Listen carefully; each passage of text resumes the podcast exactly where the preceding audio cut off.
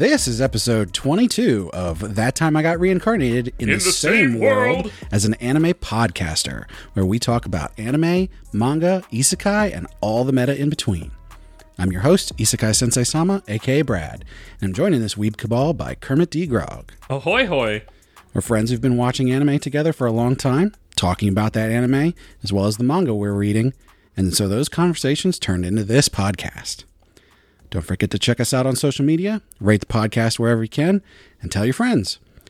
You can find links in the description and on our website, animepodcasterreincarnation.com. So, unfortunately, Ben is unable to join us for this episode. He's busy with work stuff. Yeah, due to some some work stuff going on. Uh, we miss him a lot, and if you miss him, come jump in the Discord and let him know. Let let Ben know you miss him. I miss him. I miss you, Ben. You're probably not listening to this, but we'll try to convince you anyways.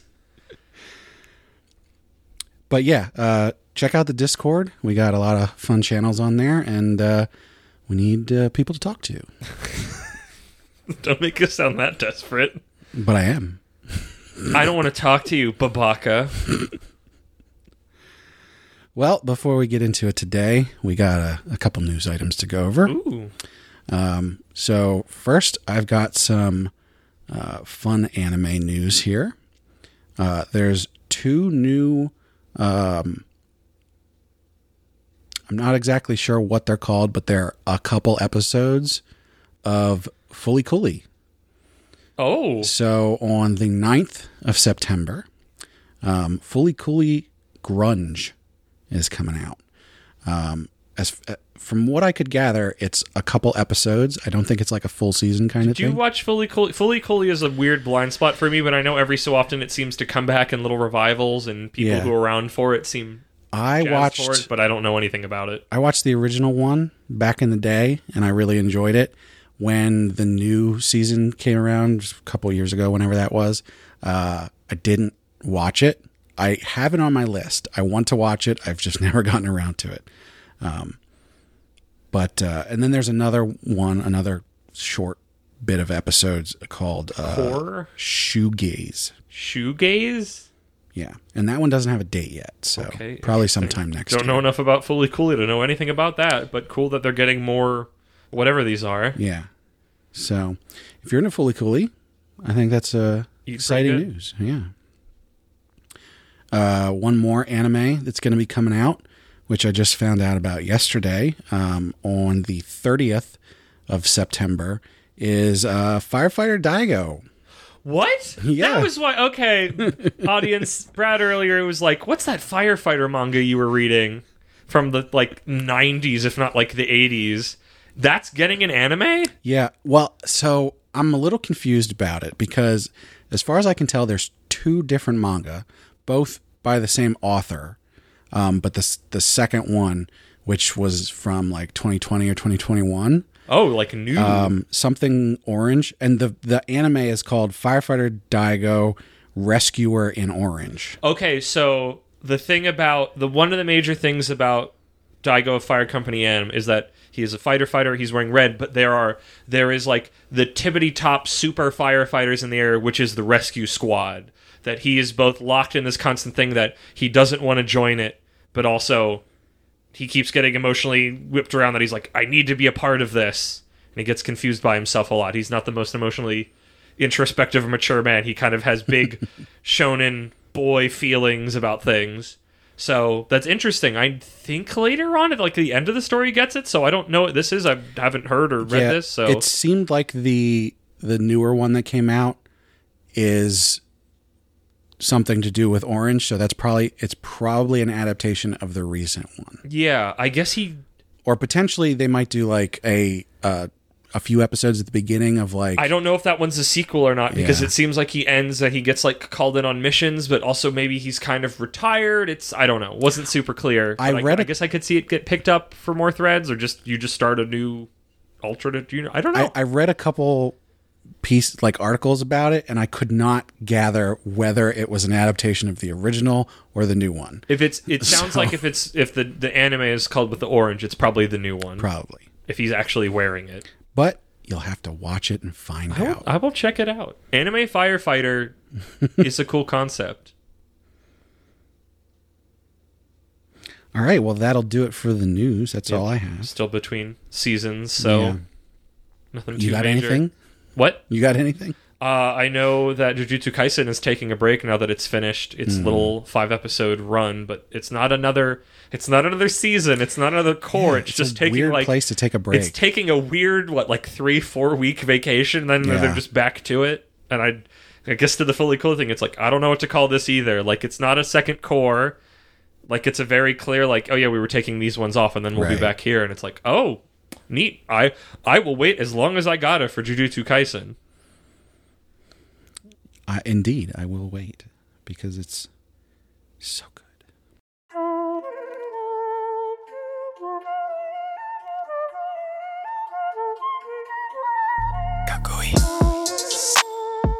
So speaking of Jujutsu Kaisen, Very fitting actually.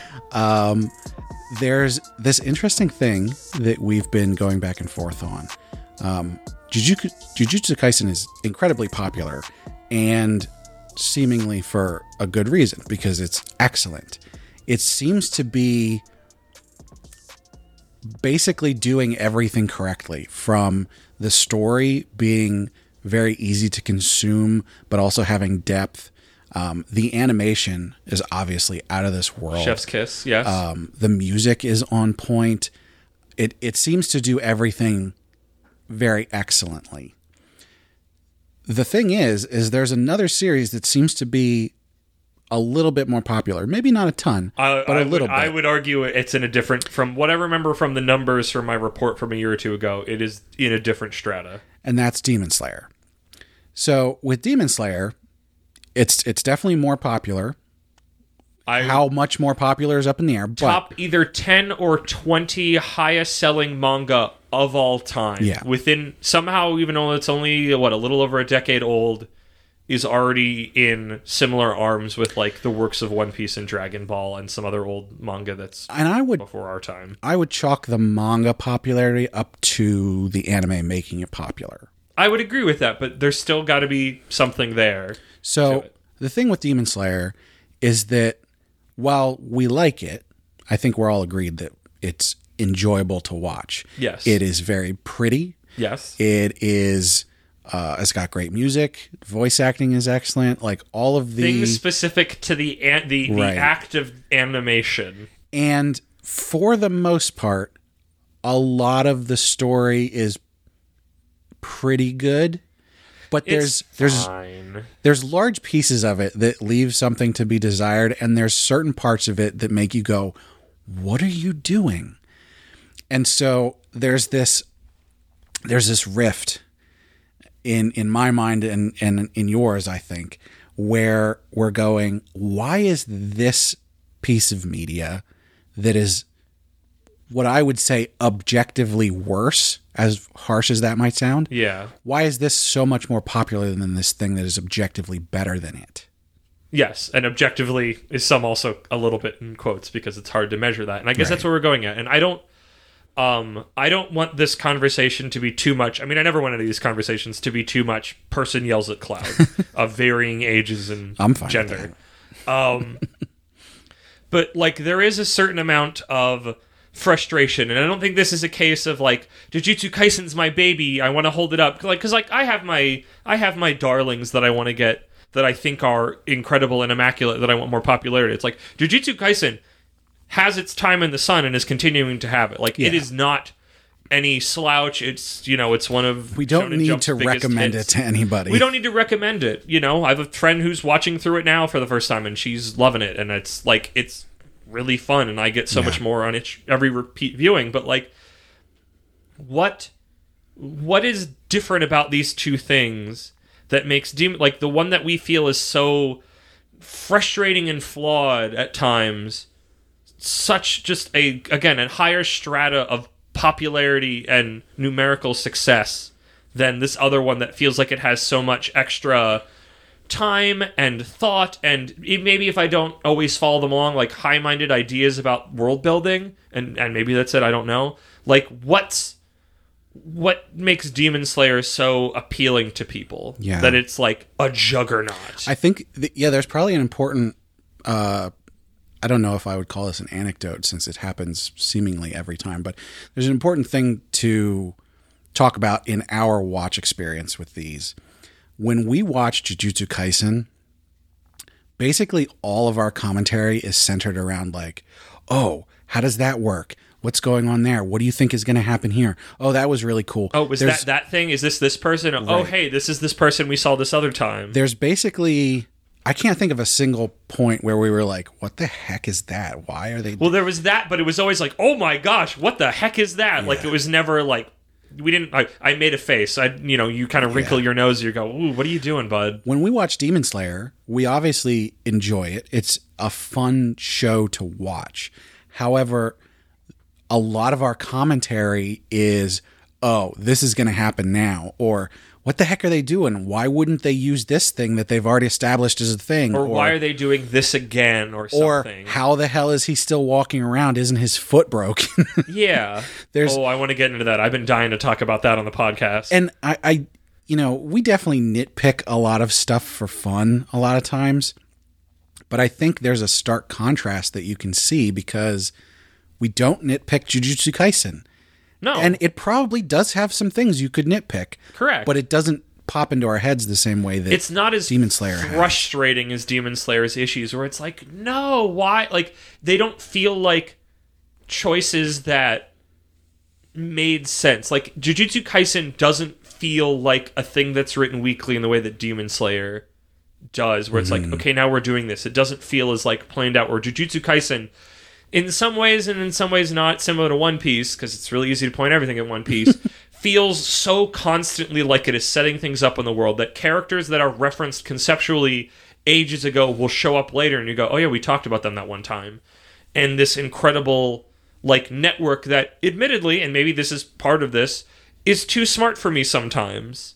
And I can I can get that. We have had a topic cooking for a long time that this brushes up against is the idea of certain series are more friendly to newer viewers or newer readers than other ones. Like Yeah. I would always I always describe Jujutsu Kaisen is not I don't want to say babies necessarily, but like is not your first big shonen story. Like it's not a good as much as I love it to pieces, I feel like you need so much other like general feeling about how these things move and how to follow storytelling like that to follow it. And not like a big like you got to be pretty smart to really enjoy Rick and Morty or whatever the actual No, I, th- I think you, it makes sense because like Jujutsu Kaisen would be something that the only person I would recommend that to that doesn't watch any other anime would be someone who's really into paranormal stuff. Yes, and even then, like I think I think you need to be some level of, of hardcore weeb to fully enjoy it. And I think that's why like Jujutsu Kaisen is not at the sales numbers of Demon Slayer. Like I don't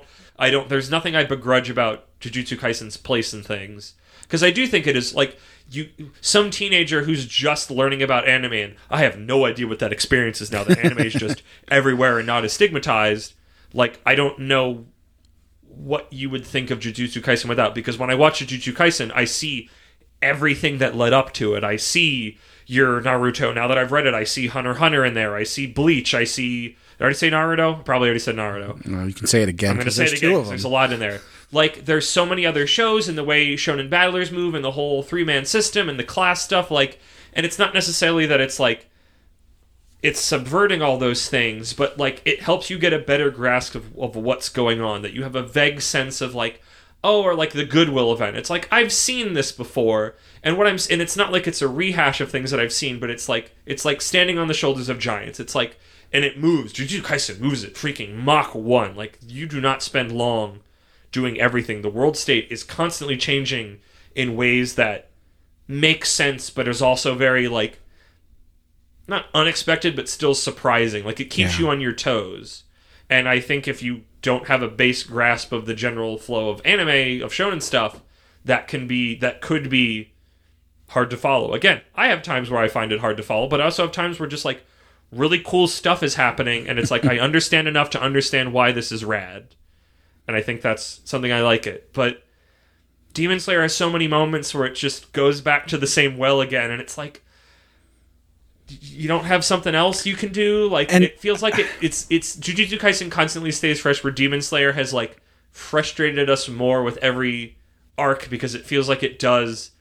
It keeps making the same mistakes. I, I I think it's important to like note that like we do keep going back to Demon Slayer. Yes. It is an enjoyable experience. Um, I think that maybe the main frustration comes from the fact that we do like it. There's enough there that we like it that when it does these things that seem to like not make sense or seem like the wrong decision, that it's it's more frustrating than it would be if we just didn't like it in the first place. Yeah, there's just enough in it. That was something that really struck me when I was thinking about this topic yesterday and today. Um, because there was like some big like hour long YouTube video of a guy talking about why Demon Slayer wasn't good, and I tried watching it a little bit, and it was well produced, and he had some good points, but it's like I don't have the energy or the emotional desire to sit through an hour of somebody dunking on something. Yeah. But it made me think about it, where it's like we kept watching Demon Slayer season after season, even though we were frustrated about it. But we keep coming back to it. But like we were watching Doctor Stone, and like I dropped that thing like a bad habit, and I was just like, I'm done with this, even though I really enjoyed the first season. So we also like, keep watching My Hero Academia. yeah, that one also feels like homework. But also Ben is continually tantalizing us with things that happen in the future. So I'm like, that one's like, I want to. My hero is that I want to see where this lands. Yeah. I have no idea how this giant ship with these all these pieces is going to land. And Demon Slayer, I don't, I don't have that. I don't really care how it ends necessarily. I guess. I like that's the thing. Like, fight. why am I? Because like they finished the sword village, the blacksmith village, whatever the heck it's called, and like there was a bunch about it I didn't like, but like there was never a moment inside that I'm like, we're not watching the next season. I'm like, well, yeah, we're gonna finish it, even though there was a bunch of stuff I didn't like, and Ben. Like this little crow on our shoulder who's read the manga, who keeps telling us the manga's not good, goes, "Oh, here's there's going to be some more stuff in, in the line of things you don't like."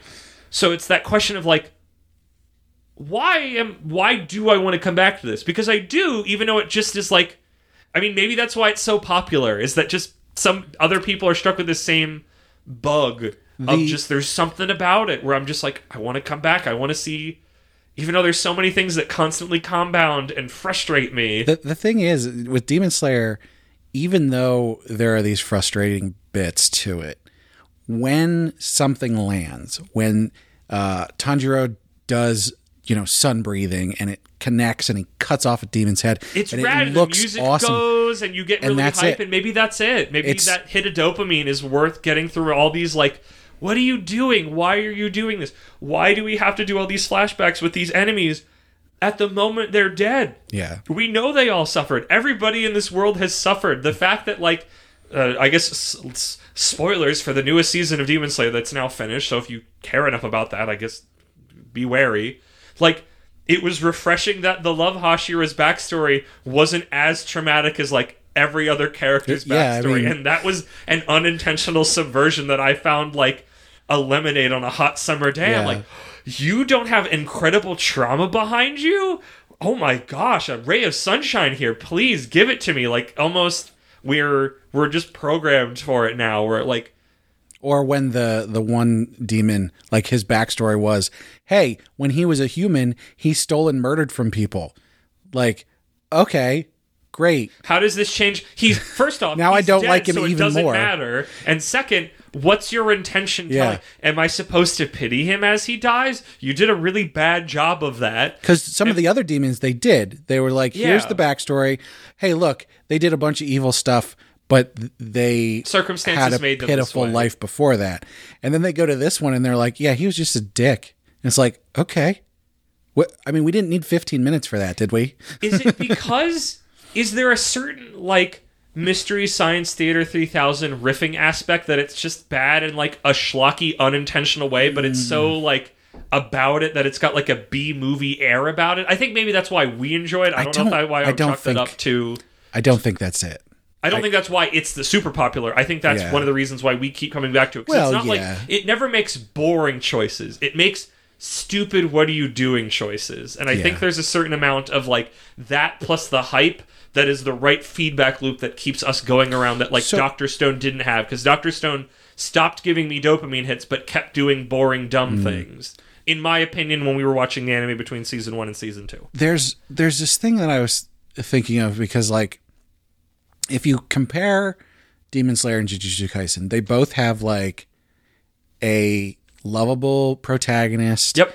And A sweet boy, as I called them. he's surrounded by all this darkness and sadness that's happening but like he's persevering and he gets his power ups and like he's he's working through it.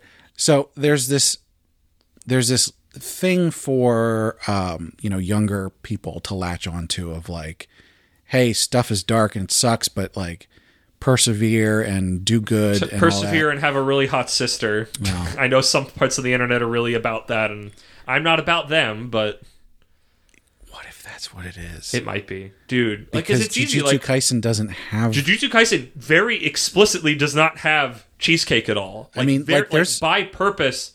Like the, I remember reading about that, and I I love him for it. Is like the author was like, "Hey, when you guys do the big Shonen Jump thing of all the girls in the bikinis, do not draw my characters like that. Don't do that." Jujutsu Kaisen has lots of girl bosses Genuine, actually though, Yeah. like they are actually like there is a moment that actually we might get next season now that the rate this one's going of what's coming up next that like is one of the coolest, most like female celebration moments I've probably ever read in a manga. That I've read it like multiple times, trying to go back and get back on the horse of reading Jujutsu Kaisen. That I am just have been jazzed about for probably a year now, and will continue to be jazzed about until it gets animated, and then I'll just be more jazzed about it.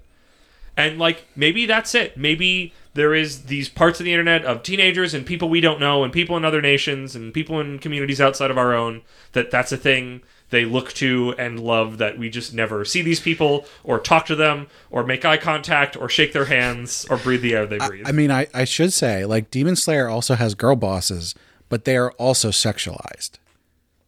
what is a de- what is name a girl boss in Demon Slayer? I mean, the Love Hashira kicks a lot of ass. I love. I genuinely. You've heard. You've heard Yeah. me on my own couch talk about the Love Hashira. I'm like, I. You know, anytime the Love Hashira is not on screen, I go, "Where's the Love Hashira?"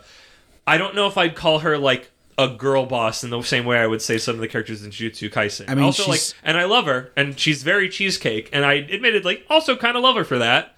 But like, that feels like all of the hi, this is a bit of that YouTube video I watched coming in of him making a point that all of the women have very feminine breathing sword powers. This is the you know the blade of like butterflies or insects. This is the blade of love. This is the blade of I don't remember what the third one was, but it's like there's a little bit of that just sort of like low level like Wait, girls don't get the third? big stuff. There might be. I don't remember. I think he I had think it's three only things the- that he circled. I don't remember what they were. It's not Two of them. I mean, and and to that extent, I mean, the freaking the the freaking pleasure district one where it's the I continue to go back to that weird Hashira and his three child brides. yeah. That well, was so weird. and the thing is, like, Who are there just to be cheesecake and be different flavors of cheesecake? Ne- Nezuko also has what I would tentatively call agency in, you know, mm. Beating the shit out of demons. She gets she gets to have very simple. My girlfriend only likes me at the times that I want it because otherwise she's in the box, and that's just the state of things. Like Yeah. it's really easy for me to read that because it's like if she had agency, she would get to make choices outside of the ones Tanjiro's making for her. I- Kicking ass is cool. Like that's the thing. If you're not thinking, if you're just taking in like raw dopamine hits, it's just cute sometimes chibi cute girl but also sometimes big honkers hot girl comes out and karate kicks demons which i'm not going to say that's not cool but also like in the context of everything is like kind of like really I, like I I guess my point is like, it's they they're they're definitely not girl boss on the level that Jujutsu Kaisen has. no but they're not exactly. they're not nothing yeah, but they're, they're not, not, just there for. but they're simple candy. if you're just some freaking anime weeb schmuck Demon Slayer is a really nice little power fantasy where you get to be the sweet boy Tundra, you get to follow along and his hot sister kicking demon butt The- the- with her karate skills. the men in Demon Slayer are pretty simple too. yes, so, exactly. And It's maybe a simple story. It's simple and straightforward. maybe that's it. That's you it. get cheesecake and it's simple Dragon Ball, simple, good point. straightforward, cheesecake. because Dragon Ball Sometimes funny. has a There's- lot of very similar things There's a bunch me. of different character archetypes, and you can hitch your wagon to that one. Jujutsu Kaisen, dark, complex, constantly changing. You can still pick your favorites, but it's never. It's not as like you have to be in there for it to really like click in. Yeah. it's not as. Demon Slayer is just an easier series to get into. Right. Why it's the I mean maybe this is speaking as an American where we're having or we, we I guess we did have our superhero boom. I feel like we're on the tail end of that particular age or we're moving towards the tail end. Like I thought My Hero Academia was going to be in that top seller thing when I did that research a year or two ago, and the fact that it wasn't and Demon Slayer was was like really surprising to me. And then that was the same year at Con. I guess this was last year that like the the cosplay I saw the most was Demon Slayer, and I was Yeah. just like, did I miss something? like this isn't like when Attack on Titan was big and everybody had the like cape. It's like there's a bunch of people wearing these costumes, and it just seemed like this is when we get to questionably aged, gender questioning human shouts at Cloud, or it's like. Why this one? W And, and is it just because it is just an easy, straightforward, get on the ride, do the thing, don't think that hard? Like, is is that it? It might be, and there there's also might be an aspect of it of like merchandisability. Yeah, it's very easy to be like, here's this one. This is the one that I like. Jujutsu like, Kaisen the doesn't have boys. that because Jujutsu Kaisen isn't about that. right, it's just hey, they're all wearing like the school Yeah, different thing. versions of it, but there's nobody that's like. I would say like Panda is the most Yeah. cute, like pandering pandering character. But yeah, like there's no there's no cheesecake by design. Todo. What? Gojo is kind of cheesecakey No, depending. to- Todo. Todo as well? Oh no, uh, Todo's the his Gojo's buddy, right? Am I forgetting? No, he's the big guy. Oh, the Yuji's- Boogie Woogie. yes. Yeah, he's not cheesecake. You don't you don't shake his hand. He's I know what handshake events he's been to. I know where he's been. I maybe that's it. Maybe it's just easier to follow. Like again, I should I should have no reason to be talking to teenagers and interviewing about their anime things in person, but like gosh, do I just want to know what a young person who's watching anime for the first time that doesn't have growing up with Pokemon and Dragon Ball and then Naruto and Bleach and all this stuff that like doesn't have context, like what they think about these things. I and I don't know. I'm going to go back to this. I, it might be the merchandisability because the the visibility of a series is probably very important to how many, you know, how how that translates into views.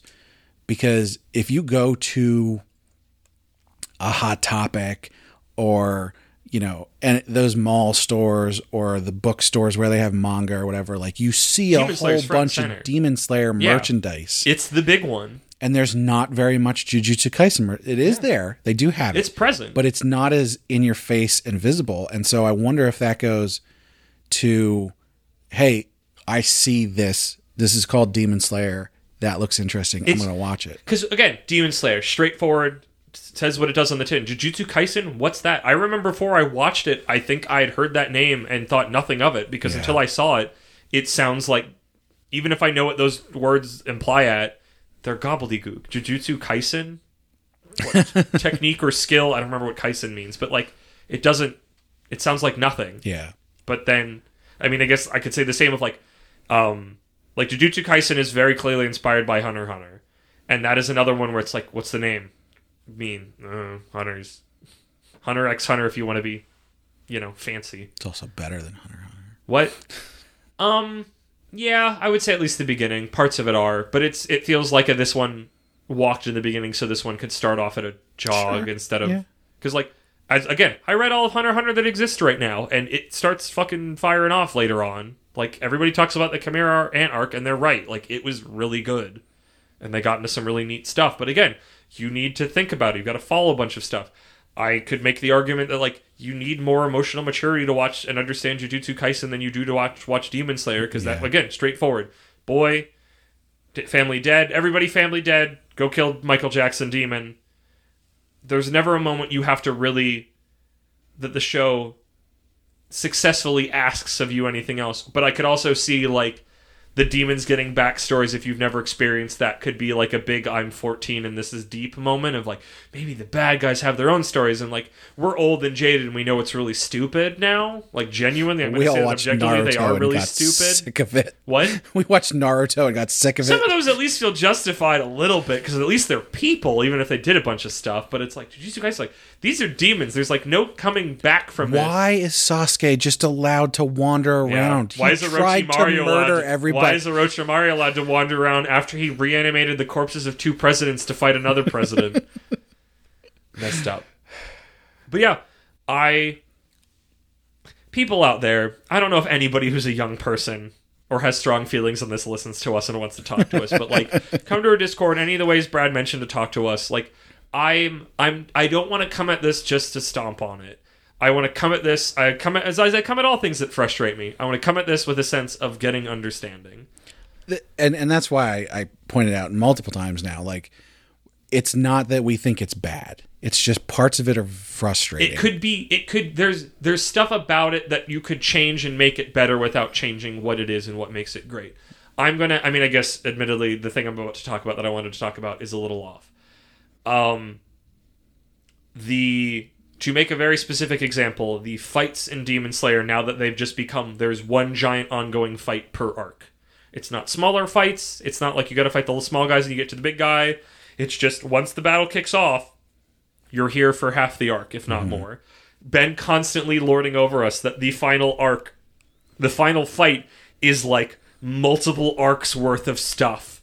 And that thought frustrates and terrifies me. Because, like, I'm used to long fights where you have to move a bunch of pieces around. Um, I mean, what? My Hero has that a lot. One Piece is rife with that, especially after the time skip, where it's just like fights take forever because everybody's doing stuff everywhere and they go long because of that. But Demon Slayer suffers from a problem that is very specific to uh, an old flame of mine, which is pro wrestling. Um, this was present in Pleasure District arc and was very present where I noticed it in Swordsmith Village. Is that there is a there is a thing I don't know if it has a name in wrestling where a match essentially becomes what is called a spot fest, where it's all these big flashy moves and people are hitting their finishers that should end in the match just sort of willy nilly, but the match just doesn't end. And it's two guys, and the story isn't strong enough to support this of just kicking out of everything. They never get pinned, they never submit, and the match just keeps going and going. And it becomes fatiguing, and it becomes you you become numb to it because there are no stakes. If if this big if you know the demon can hit his finisher on Tanjiro and Tanjiro's foot's broken, unless he sells hey wrestling terms unless he sells that his foot is injured for the rest of the match to make that move meaningful the fact that he can run negates this big moment that he did his finisher move and he broke his foot. And it just makes you fatigued because now you don't know when the end is. And all this crazy shit can happen but you have no sense of like it's the climax it's like well if you we had the big stuff already happen. And you can do that. You can have a big moment where somebody overcomes an injury. You can hit the the villain can hit their finisher and if you've been building the story properly the fact that the good guy in wrestling kicks out of it but in this like doesn't die and is able to keep fighting in a particular way that can be very like meaningful. Um the wrestling example that comes to mind the most is that like for years and years and years there was a wrestler named Kenny Omega. I'm sure he's still around. I haven't watched wrestling in a while.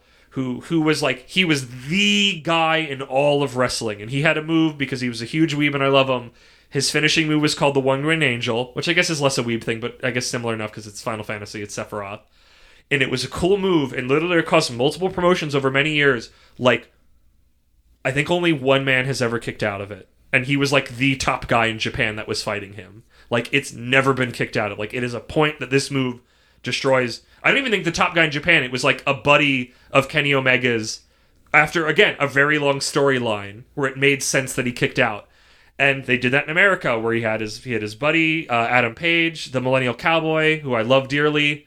Um, and they had the thing where they were buds and then they were on the outs and finally Kenny had the title and Adam Page finally got the shot. He had gotten his shit together. He was ready. He's like, I'm going to go and fight the title. I'm finally confident enough to do this.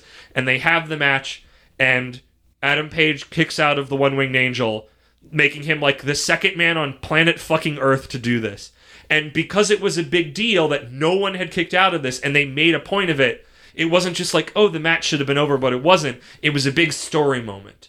And it felt and it meant something. And in Demon Slayer, that's not how it works at all. People bust out big, giant moves with no story or emotional consequences. That and they just sort of happen and they keep moving the goalposts and it's it's numbing and exhausting and it's so frustrating because it's like these are cool things happening, but you just your fight pacing is just not good. The, Even if a um, bunch of cool stuff's popping off, like At, right near the end there, uh, where I was like, we were we we kept going like, okay, Tanjiro's foot is broken. How is he running around at full speed? And then he keeps doing the uh, uh, the sun breathing over and over again, and it's like, didn't last season they say that took a huge toll on his body? Like, why is he able to do to spam that now? yeah, he seems he seems he seems fine. He is no selling his injuries. yeah. except in the moments where they have to make a clear point about it. But it's like if that does not, if the selling, the act of appearing injured or actually being injured in Tanjiro's case, but it's also appearing injured because he's not real, he's a cartoon character. Like you stop the stakes evaporate Right. when it doesn't seem like all this combat has worn down the combatants he can do all the crazy bullshit he does he can keep running but it's like you have to constantly make him sell the fact that he is injured and he is barely scraping along and he's getting at that last little ounce. Like all you have to do is that, and it makes all the stuff that happened eh, before it. they did they did that from time to time But you but then all the middle constantly. yeah the You middle stuff Make a point. the, the when they're not doing that and he's still pulling off these huge moves and running around it and you just go wait what but how is he doing he should be laying on the ground unable to breathe Yes, it's like if your back is injured in a wrestling match, in kayfabe in the story.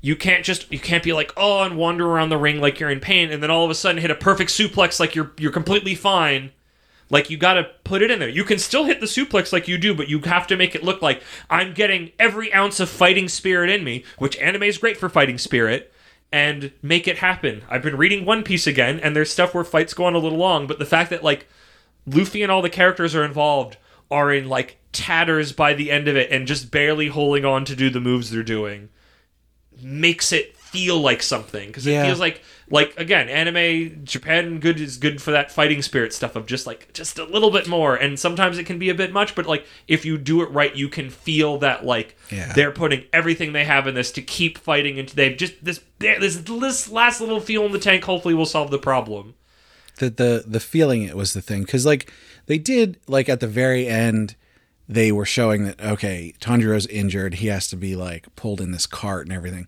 But like then he's just like sitting up and talking normally Yeah. to people. And it's like he's not selling it. He he you should be the, basically dead at this point. Yeah let let him be com- like put him in a freaking coma which like, they did the last season. sell the in you have to sell it during the match and you have to sell it after the match. If you're like all beat up and then you get pinned one two three and then you just get up and everything's fine you just leave it's like you've erased all the stakes that and happened and if if what they were going for was that like the freaking uh dragon ball like almost kill him and then he gets stronger thing they're not explaining that at all I don't think that's what's happening. I don't also, think that's the, what's the- going Also, on, Also, the but- Saiyans still need to recover after they reach near death. There's parts where it's like that. I think the Frieza saga is the one we all think about when we learn that. It's like Vegeta gets super beat up, and then he he just barely survives, and he wanders off, and he goes to the like regen tank, and he chills there for a while until Yeah. he can fight again. Now that he's stronger, but it's like he has to spend time out of the fight completely recovering and putting himself in like a danger state.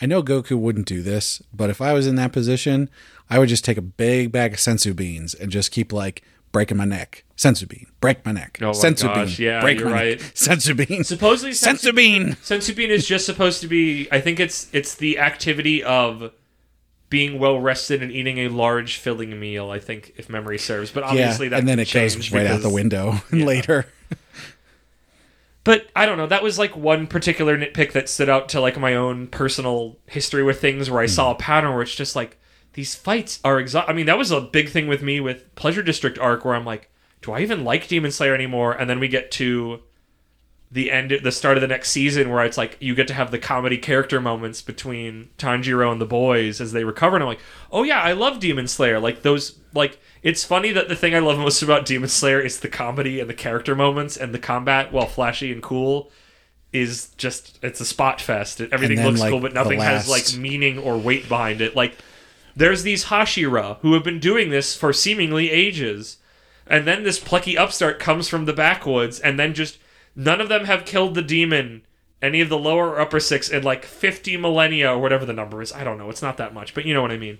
And then this plucky upstart just all of a sudden is able to beat them all near death, and it's like, what have you guys been? Some of the Hashira also do this while Tanjiro's fighting in fights that Tanjiro's not even in, and it's like, what were you guys doing? You just sitting twiddling your thumbs? Like, do you just not? You're you're really up to make sacrifices now, guys. Like, it just doesn't. And then there's we're gonna so we're many gonna things take that out like it's four upper six within like a month of each yeah. other.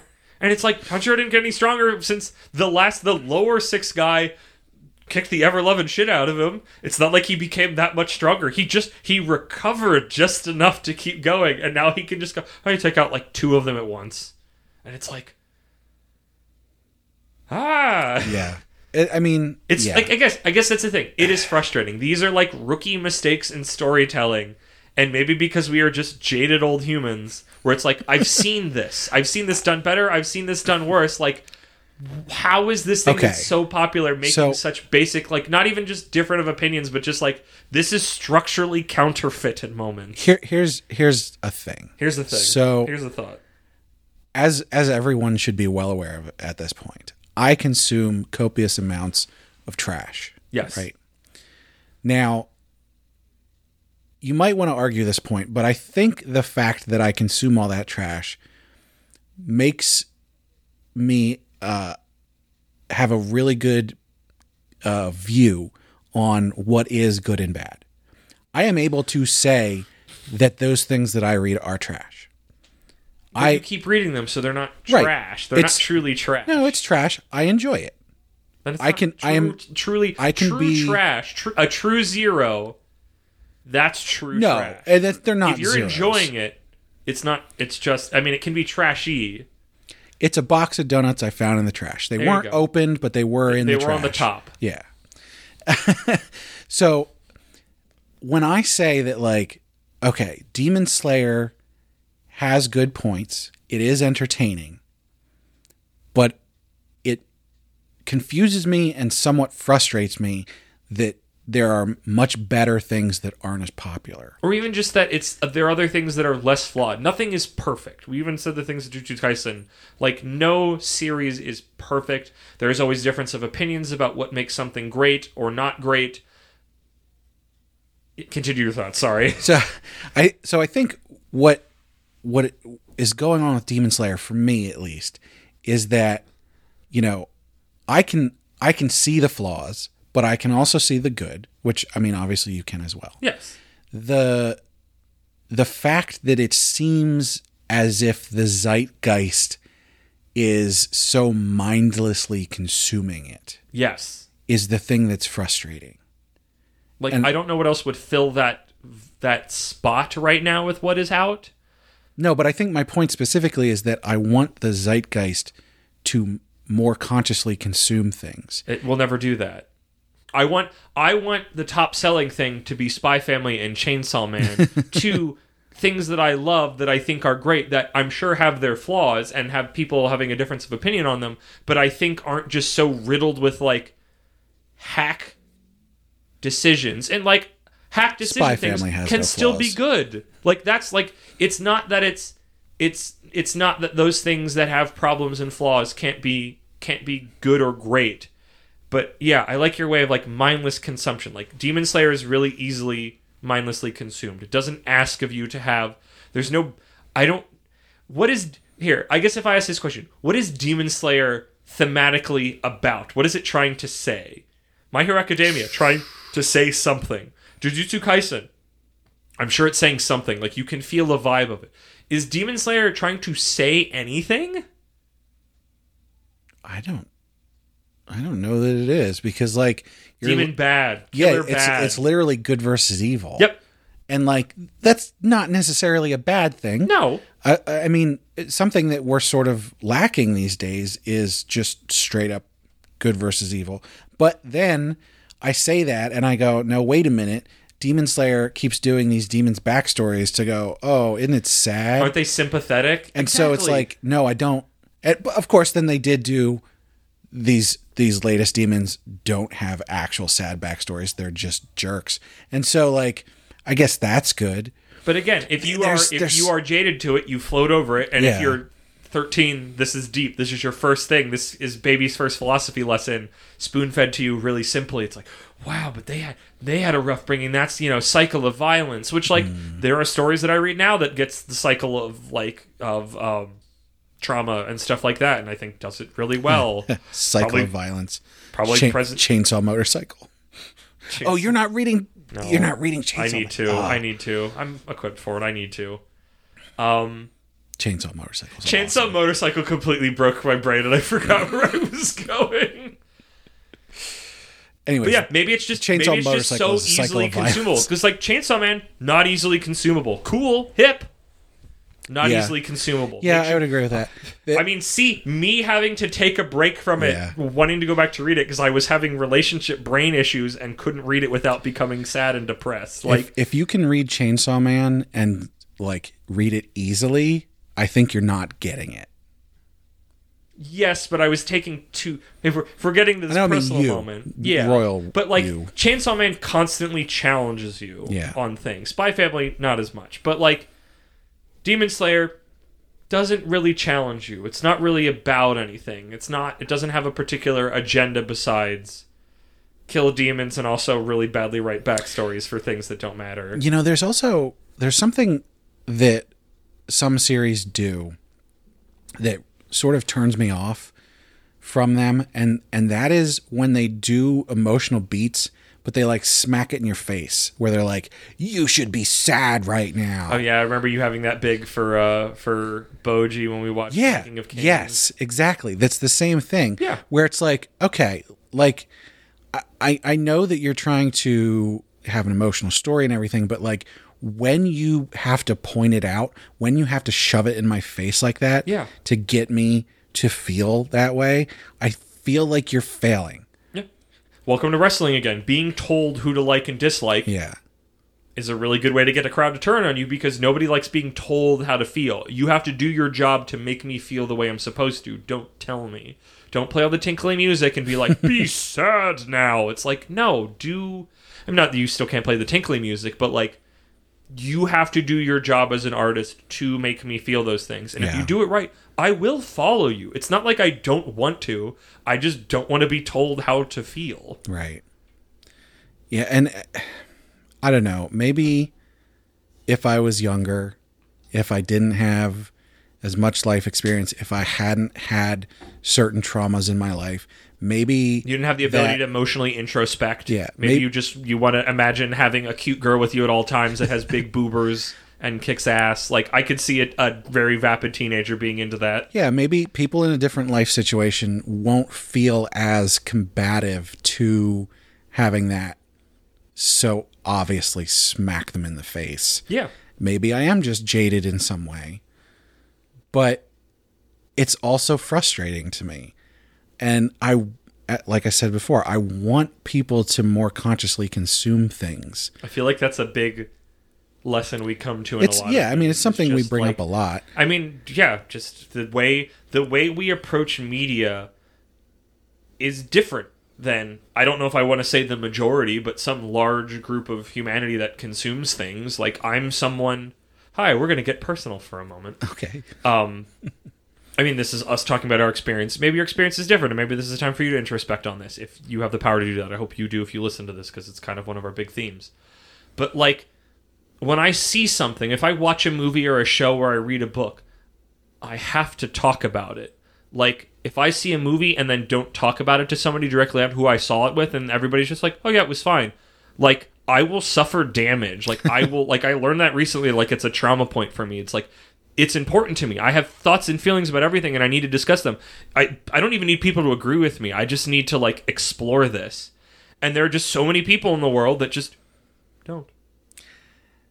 And I don't know how many of those. I'm assuming it's the majority of people uh, gestures at general pop culture and what becomes popular and what doesn't. Like, I mean, you know, introspecting on emotionally difficult things is hard and Well, it's tiring and like there's so- a part of me that doesn't blame them but also just like I can't help myself like I could I couldn't not do that. Do you do you know that uh, a good large percentage of the population ha- is incapable of imagination?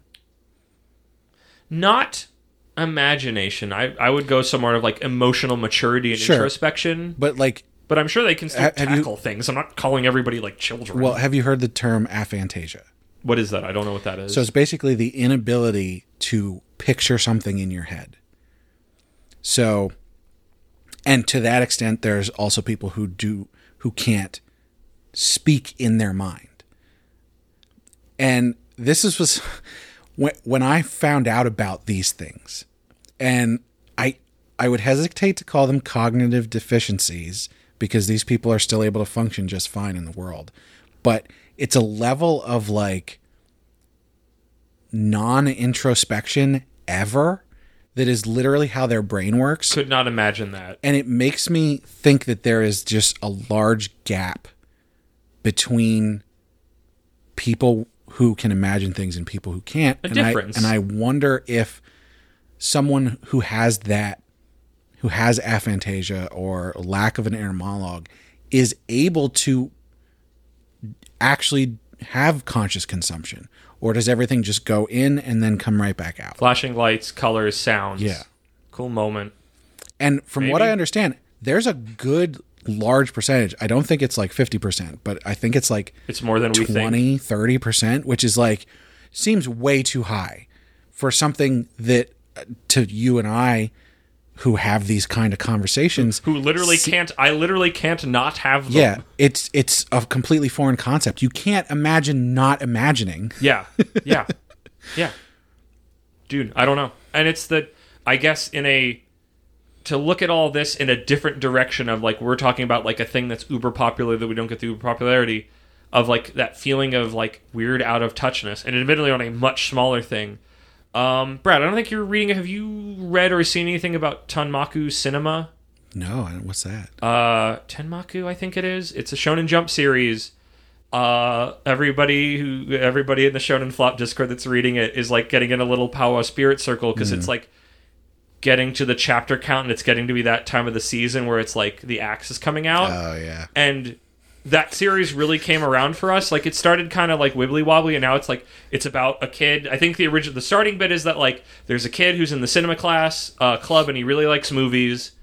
And one day he gets like haunted by a ghost who was like a great writer, a young writer from the '80s, and he was supposed to write this great Oh, I- work yeah, that like goes of to. Yeah. I don't remember his name, but like one of the great Japanese directors. Like he's an actual name that I know. I don't know what it is now.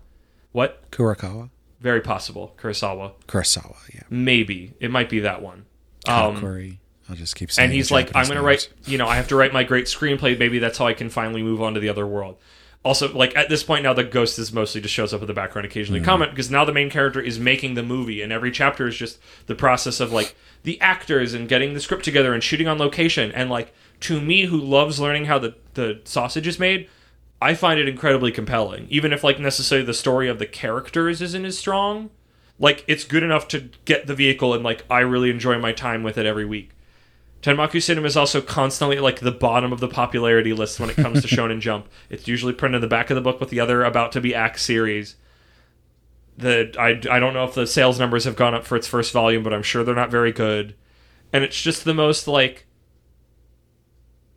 what happened? yeah Why is this thing that we all love that I don't think is so like that divisive so just because there's other things in there that I like we all go like this is undercooked, but like that's what some people want to. I think it's like Nue's Exorcist that the majority of people, again, in a very specific subset of humanity, of those who are reading it who are thinking about these things more and looking at all the data and how they come and go through Shonen Jump. Uh, did I say Nue's Exorcist? I think it was where it's like this is dumb schlock, but that has constantly been doing very well and gets the color pages and printed in the earlier part of the book and is doing gangbusters and we're just like you know what and that one admitting when you go on the smaller scale it's just like it's one of those like this isn't for you bub and that's okay and i think that's the that's what makes this demon slayer question thing flipped around because it's like This is literally one of the top sellers of the world. This is crossing across all sorts of different communities. Mm-hmm. Because how do you get in less in, in a little over a decade Dragon Ball numbers?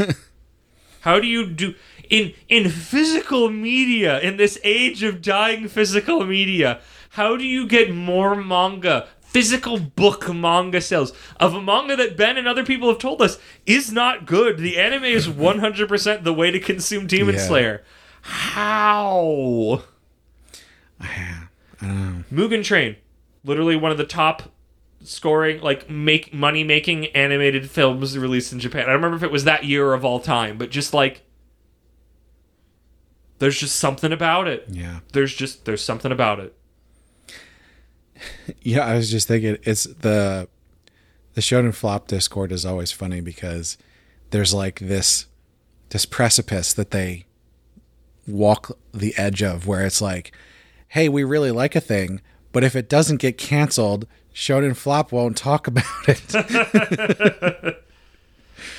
Or the strangeness of like this is garbage. Like there's a certain there's it's almost like a it's a death cult of mangas where Yeah. it's just like a, a chapter the first chapter comes out and it's like this one's gonna die in its normal lifespan or it's quicker than that or like this one's a supernova rocket it's gonna live forever and like watching everybody looking at the reading the reading the stones and the tea leaves and watching the stars and trying to predict what's coming and when the axe is gonna fall on who and when and why and yeah Um, I wanted to I wanted to bring this around because yeah we gotta we gotta speaking of Mugen Train we gotta move this one to the station bud uh, you know, we've talked about conscious consumption. yep And I just wanted to touch on something with that because I feel like a lot of times we just say, hey, consciously consume things.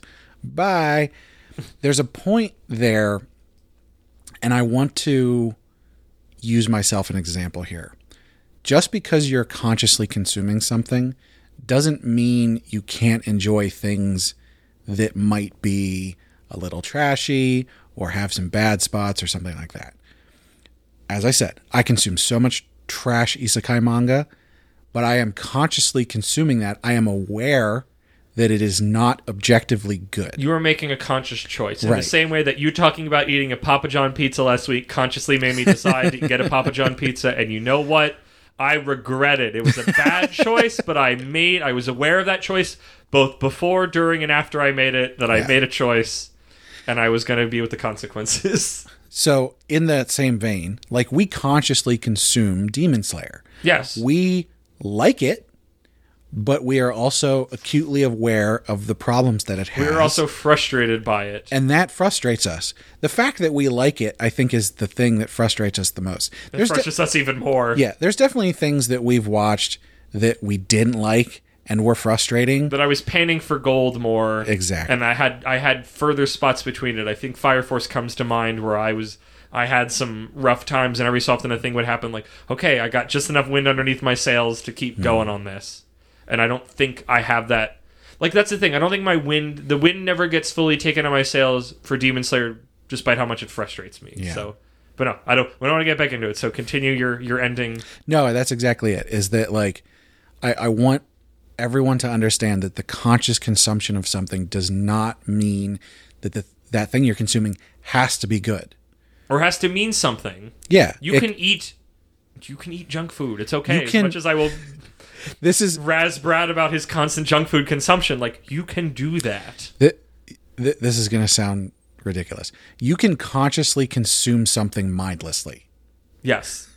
You have to be aware that you are mindlessly consuming something. That is the Yeah. important You part. can turn your mind off while you are doing that, Yeah. but you are you are aware of your position with it. Yeah. I guess awareness is the key word. And the thing is, is you know, if everybody was consciously consuming, Demon Slayer might still be as popular as it is. That's completely possible. I think the key there is that there would be a much better reason. There would be a more clear reason why it is number one. Yeah. I think between that and if you love Demon Slayer and you want to say maybe not even why you think it's as popular as but why you individually like love it and either why you look past the flaws or you don't think there's flaws or what you think it's saying and what it's about, like I feel like this is the other theme we come to is like talk to us. We wish to understand. This is a podcast of sometimes we shout at clouds, but we want to understand. We shout because we want to understand, but they're so far away we can't we can't talk to the clouds. We cannot shake the clouds' hands. We cannot hug and connect to a cloud. Merely we shout at them for existing. Get down here so I can examine you. Get down here so I can have a humane conversation with you about how we both feel about a situation.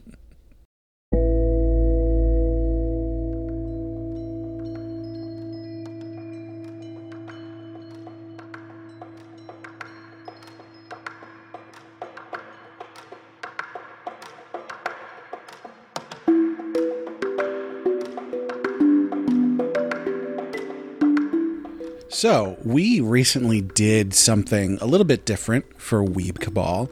Uh, because Ben wasn't around, we didn't um, watch some of the normal stuff that we were watching. Also, we finished a lot of the normal stuff we were watching. That is true. it's taking a break because Demon Slayer was done, My Hero's done, and Jujutsu Kaisen's on its sabbatical. So, basically, just Vinland Saga. Vinland Saga. Um, Gotta say the Vikings for Ben. He's the Viking boy. But uh, you and I decided to do something a little bit different, and that was to do a sort of sampler platter. Yes, very specifically, just one episode of all these shows that seemed kind of interesting or we had heard about or something, and Yeah. just go, hey, uh, if we like it, we'll put it in rotation. If we don't, whatever, move on. So basically, we just scrolled through Crunchyroll and went, oh, yeah, I've heard of that. People say it's good. Let's check that out. And so, what we thought we'd do today is uh, give you our thoughts on those. So, we've got four different series, and we're going to. We're to tell you what we thought of them. I'm gonna give you eight different views on them collectively. So the first thing we checked out is called Tomo-chan is a Girl. Now, this is a series that I had uh, seen a lot of different people talking about, lots of clips on YouTube. Um, I've heard good stuff about the manga, um, but it seems to be very highly rated. Um, I think it it's either coming out now or it came out last season, uh, so it's it's fairly new. Yeah, I didn't see. I think it might have been. I don't know if it was under new releases or not. We were literally Yeah. just tooling around Crunchyroll. This is a series that I I figured I would probably enjoy to some extent because I like the high school slice of life romance comedy kind of thing. Um, I'm, I really like uh, Komi Can't Communicate. Um, there's a couple other Skip and Loafer, that- I can talk about Skip that you got me on. yeah, that that's a- reminded me of just by virtue of like this little school ecosystem. Yeah. Um, so the primary premise of Tomo-chan as a girl is that uh, Tomo-chan is a girl, but she has grown up doing uh, what is it, karate or taekwondo? I think it's Karate, but also like boy. She's very Um, yeah. like tomboy. Like I think literally in the description says tomboy. yeah. And so I don't remember. She doesn't say ore, right? Or oira. No, Okay. they didn't go that far. But uh, now that she's in high school and she is developing womanly feelings, uh, And she womanly features. she wants her best friend of since childhood Her, to her best male friend. yeah to see her as a girl, and he will not. almost refuses. Not Yeah. sure the exact context of it yet. There's some something going on, but they haven't. That's what the rest of the episodes are for. Yeah. And and again, all of these we only watched one episode, so this is a very short take, but um we did uh we we enjoyed it. It was it was a fun time and uh I I think it hit a lot of the beats that I expected it to hit, but also the things that I enjoy about those kind of series. You are more steeped in that genre than I am, both reading and watching. This was definitely a little bit of a more alien experience to me, and I ended up enjoying enough to go, yeah, let's let's watch this. I I miss ever since we finished um, Love After World Domination having like. Yeah. A goofy comedy start the night off. It's a really good kind of like settling in. Instead of what we've been doing is just like, I want to eat the most expensive food first. Put on Jujutsu Kaisen, or I want to get through my homework. Put on My Hero Academia. Yeah. Um, I I started kind of sour on it because it's like I don't like seeing a boy. She sort of gets molested. Not not really. That might not be the right word for it. It's it's he does things. It's like oh they're boys, so he'll do this, and I'm like I get the joke, but this makes me uncomfortable. But then she just shot uh you know punched the shit out of him and beat him up Yeah. like really intensely. And also I normally hate that trope, but in this this situation I was like yes cool give it to me. it it works in that like she is having things done to her that she doesn't want. I think at one point he like pats her on the butt because Yeah. it's like the good job, which I don't know how big of a thing that is in Japan. Or puts his arm around her or whatever. yeah, And like now that she is conscious that he is a boy that she likes, um, she is very embarrassed by those things, but she still has those uh, boyish tendencies of beating people up, yeah. beating up your friends. I don't know how much intentional that I'm getting to see. Like, ah, yes, somebody who's being, you know, abused. Now, again, abuse is too strong of a word, but is being those having those moments happen that Yeah. happen in all these other animes, decking the shit out of their, you know, whoever's perpetrating it was very like refreshing to me. Right. And then I was just like, and then we're like ten minutes into their like the first third, and I'm like. I mean, I'm liking this, but what's the rest of the show? I don't know what more. like, I'm, I'm already getting t- like I enjoyed it, but like you, I can only eat this so many times. What's the rest of the show? And I got a little like unsure and bored. And then the side characters start coming in, and the show Yeah. becomes weirder and kind of great. And like, I'm like, oh, I'm being charmed and confused and intrigued and Yeah. Yeah, I, I think my favorite character is their their friend, their mutual childhood friend. their mutual child female Um, friend who is just so unexpectedly just so strange. She's almost evil. She's almost evil. Like the amount of like weird like she it's she confronts the the the male lead about it Yeah. and a very strange comically uncomfortable scene Yeah, like and he doesn't like respond really so it's still a mystery why he's refusing to see his friend as a woman and it's just Yeah. like it was just weirdly high tension awkward in a way that i was like that felt like that was the point of the scene and i'm like Mm-hmm. what are we doing guys this felt like it was really straightforward and now like i have no idea what's going on and it was exciting Yeah. Um, and then there's the. I also really liked her uh, Tomo Chan's interaction with the Garyu gir- girls, um, who sh- uh, Tomo Chan is now in the the Taekwondo club at school, and the captain of that club, who is uh, presumably a year older than her or more, yeah 'cause I think she refers to him as senpai. is a is like a pretty boy. And so he's got all these girls who are going after him. They see her getting buddy buddy with him which she does not see him that way at all. No because it's just like you're the captain of the club. Like i'm in the male club because i without trying i beat up all the girls yeah the- she in the- traumatized them. She traumatized and they're like please leave. So she went to the boys club to fight them and even Um, yeah. then she kicks all their asses. But uh so these girls are like we have to confront her about this and and they think they're gonna like intimidate her or something and then she just comes and intimidates them. They think that she's gonna beat them up and then she sort of like takes them under her wing and she's they just fall in jazzed to have like her. girly female friends Yeah. because she really wants to like embrace that part of herself and that's the that's the like the cute misunderstanding stuff that I love about these like high school slice of life comedy things. And I think it really uh it really hit a lot of the good notes of those of that genre that I really enjoy.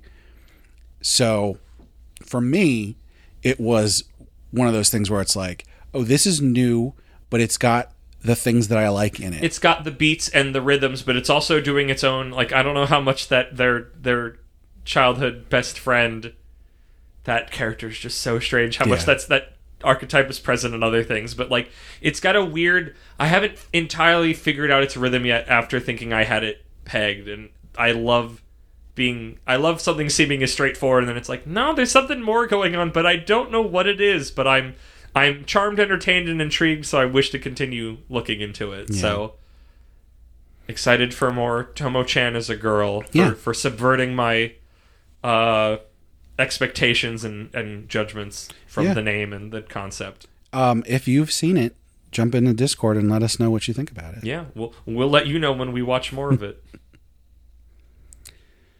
Uh, next up is a series that we both have heard of. We had both heard of and uh, knew in sort of the realm of uh, like a spy family kind of thing.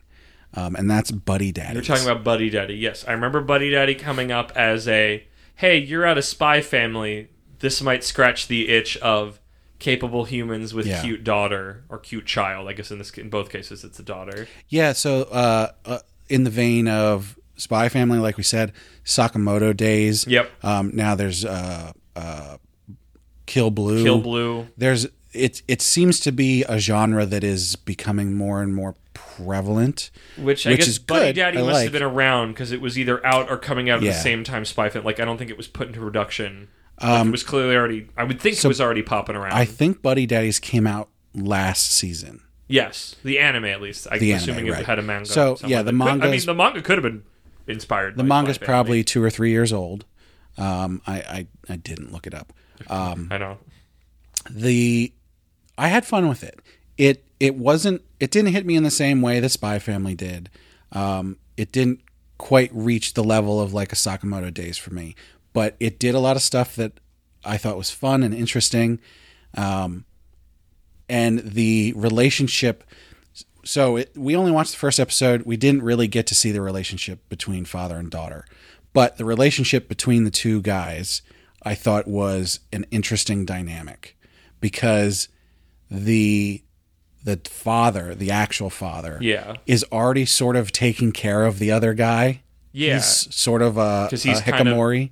Yeah, Is he's that a right? bit of Is a that the right NEET when he's not actually out on a job, which is fun seeing him then all dressed up in like a tuxedo. Suit right and that just comparatively. that uh, juxtaposition of him being a NEET but then also being incredibly capable at he his saves. job He's he's he's a sloth. He saves all the energies for the moment that he Yeah. needs to strike. Or I guess a crocodile is probably more apt. i like that juxtaposition i think that's a good uh, story mechanic to use Yeah, I think that's cool. Um, I guess spoiler alert for the rest of our discussions of the four we watched. This is the only one where I was like, I don't veto. I don't want to do more of this, uh, even though that I was the one that was like, I want to check out Buddy Daddy.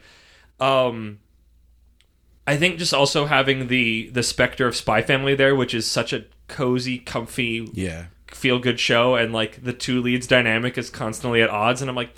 This isn't this isn't a warm hug. I'm not hugging a plushie right now. I don't like this. This makes me uncomfortable. And also, the thing that surprised me, I don't know if it's a, mark towards or against. I don't think I've seen an anime that's come out recently that, that that's this visually brutal of dudes just getting shot the fuck up with Yeah. blood, like like really brutally and like I'm sure I've seen Twilight shoot people in Spy Family, but it's usually like you see the impact of them getting hit and then they fall down, but not like there's a fucking blood hole in them and like a blood spurt and like it's really it's weirdly visceral for how like what it's about and how cutesy it is otherwise. so spy family the manga is does get very violent but i we haven't gotten to that in the anime yet I don't. I guess I never. I never feel like Spy Family revels in Well, violence, so- even if it's like it's fun, cool. But it's it's a team violence where it's like there are guns, people are shooting. Occasionally, somebody gets shot, but it's not. There's no like blood and viscera. Well, so the latest chapters had a bunch of it, and the one point I'm specifically thinking of is right near the end of the cruise, where you're just like slaughters all of those guys. It is very bloody. I'd have to. I'd have to see it to remember. I don't remember it being that like. But like the It- fact that this man is just like John Wick moving through people, Yeah. and just capping them in a way that like I didn't know I could be made to feel uncomfortable about him just brutally murdering all these men, but I like I kind of was in a weird way.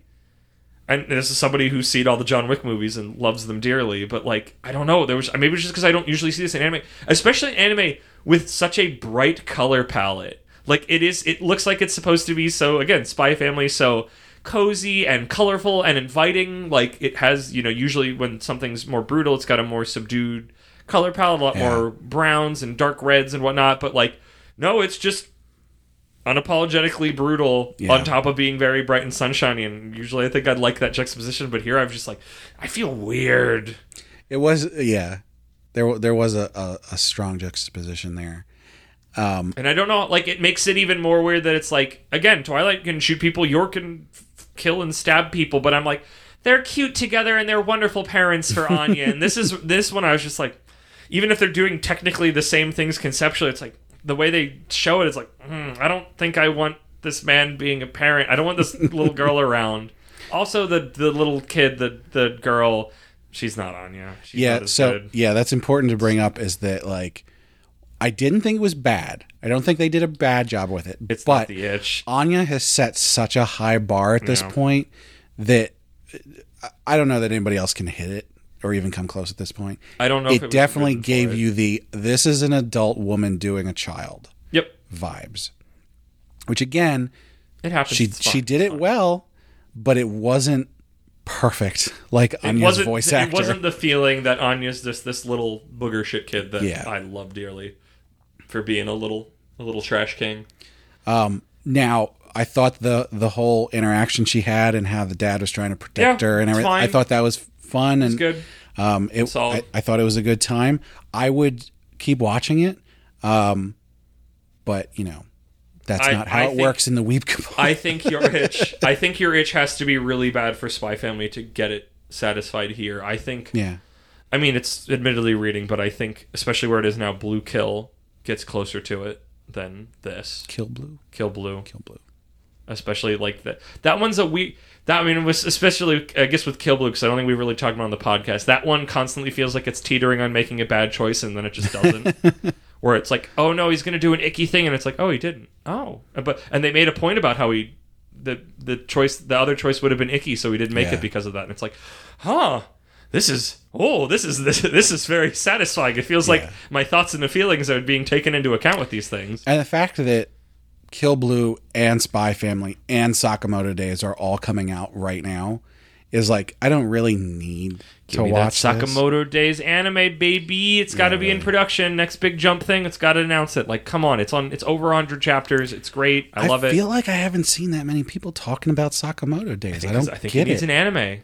Because I mean, dude, same. It's I know doing- there's- it's doing well in the manga, and that's what's important to me until it gets the anime, and then actual people we know will watch it because people don't like Yeah. to read. I know there's a couple guys on the Shonen Flop Discord that read it, but Yeah. it seems like it doesn't get talked about very much. I don't think I've ever seen a thing about it out and about where I wasn't in a very shonen manga, shonen jump manga specific like space, which mostly has just been us and shonen flop. But yeah, I think once that anime hits, Sakamoto Days, baby, invest in it. It's going to be a good time. So jump on our Discord and talk to us about Sakamoto Days instead of Buddy Daddies. Yes, don't talk to me about buddy daddies. I don't like buddy daddies. I thought with a name like that and a look like that, I thought it was going to be a fun, comfy romp, and it was not. And that upset me. okay, what was next? I think it's still good. ご覧のスポンサーでお送りします。 Are you a fan of Japanese snacks and treats? Sure am. Then you'll love Sugoi Mart. They offer a wide variety of popular Japanese snacks, candy, drinks, and more, all delivered right to your door. We recently got a box that had some fun stuff in it. Yes. Uh, we love the various candies and, and snacks and stuff. There was one particular thing that I thought was, I don't know if gross is the right word, but I didn't like it, and you thought it was great. Which one was it? the uh, the citrus jelly drink. Oh my gosh! It was yeah. It was like a lemonade drink, but it was also jelly. It was goo. There was a lot of dis- there was a lot of So- descriptions of give me that goo. Here's the thing. So Ben wasn't here uh, due to his uh, Work. work. stuff, and so we opened this up together and did not have any idea what this was. I saw lemons on it. I was like, okay, It it's must some be kind of lemonade citrus because it looked like a liquid inside. so I get the cups and I open it and I try to pour it out, and some liquid comes out, and then it stops. And, and I'm very holding clearly it. see all this stuff in the bottle. I'm holding it upside down and there's no liquid coming out. I'm like, what the heck is going on here? And my first thought was, oh, there's some kind of film on this. It's gone bad because it was out in the heat. I had thought there was some sort of stopper in the plastic head that it like it somehow knew when it had been tipped completely upside down that it would stop it. Neither of I- these things were true. And I knew that wasn't it because as I'm tilting it, like I could tell there was nothing. And after a while, like a giant lemon amoeba Well, I squeezed it. the bottle. Oh, that's and what it was. this goop comes out, An and I'm like, like a bo- like a like "Oh, a blob. what- what is it? So, anyways, suffice to say, it's basically runny jello. No, because it's like blobul. Like I, I don't know how much I eat a blob. Like it's called the jelly, but there's also some liquid in it. But it's a drink, and like I loved, I love lemonade, and I love weird textures like that. Like I. was initially grossed out by it, but then as I drank more of it, I'm like, I want to drink more of these things. It was a really, it was a good, it was a fun novelty. I enjoyed it. I, I- thought the flavor was good. I might have liked it if it was cold, but unfortunately, it was not. Well, I don't even know how that would Um, be like cold. I'm curious now. But I could not get over the texture. So, Ooh, eat the lemonade goo. but still an endorsement. You liked it a lot. I loved so, it. I would. I genuinely. I could. Sh- I should buy more, Yeah. which I can. Additionally, and I just saw this email yesterday. They just came out with uh, Gear Five merch. So there's Ooh. there's like three or four plushies and like uh They knew it like was a, big pillow. deal. Yeah. As someone who just watched the anime episodes of that earlier in the week. The the plushies are all like different squishes. Yeah. It I, I. I thought they were pretty cool, so I wanted to call that out. Um, but check out the One Piece section on SugoiMart.com. And if you use offer code APR15 uh, at checkout or click the link in the description, uh, you can get 15% off your first purchase. Cool. You can buy a bunch of lemonade drinks plus some uh, Luffy merchandise. Uh, you just head to SugoiMart.com to shop their selection of delicious snacks today. Remember, anime podcaster reincarnation 15 APR 15.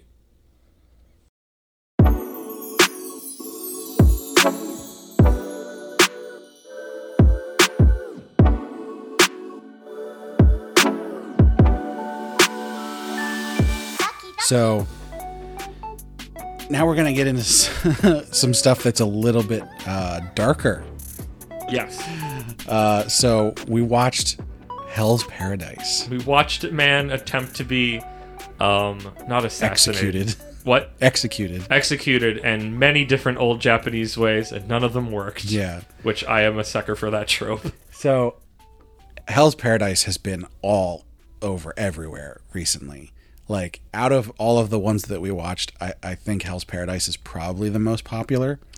I think I'd heard of it, but I knew literally nothing about it. I, there was no character I could go, that's a Hell's Paradise character. Like, I just think I saw the thing of it on Crunchyroll because it's always in, like, this is a really popular thing you should watch. Part of did. the reason that it's popular is because it's from Mappa. Mappa is always. Mappa. They uh, know how to Jujutsu do it. Kaisen, Mappa, Demon Slayer. Mappa, Jujutsu Kaisen? Mappa, definitely Demon Slayer. Uh, oh, I forget. I don't remember. They do. They put an extra bit of a, a little bit extra polish on, Yeah. a little extra, you know, spit and polish. and it's there. You can tell. They the animation is excellent. You know everything about the execution is great. Um, I I feel like we didn't get into much of the story at this point, so I can't really speak to that. But it seemed they set up a really good base for it. No, but yeah, I like I like what I saw, and when I was watching it, I'm like, normally I wouldn't like something like this, but there's just something about it that it's just clicking into place. Because usually it's like this is too dark, and very specifically, the word I would always use is edge lordy, but it just it just somehow skirted by that and was just like, I'm really curious about this character. I think it's because he has, which is what the main character, from what we know right now, the main character is essentially unkillable and immortal. He's been a, he's always been a trained killer. Um, So he's not immortal, but normal people would be unable to kill him. correct. He's like literally, like they tried to cut his head off and it didn't work. he's basically immune to fire. Uh, so they tried to burn him at the stake. That didn't work. They tried to boil him in oil. That didn't work. They tried to just cut his head off. They tried to cut his head off, stab him with a spear. That didn't work. tried to. Did the they try to hang him? the executioner woman at the She end was cool. I liked her. was able to cut him, even though he was trying to not be cut. So that's to show that like, no, he's not actually immortal. Well, he thinks that. I guess that's that's part of it. Is he thinks that, but he's not actually. But I think that's what, even though he's so dark and he's the most edgily, like I was trained for this and I'm unkillable and I'm an assassin, but I want to get out of the game. But there's this thing that he's like in a forced marriage with.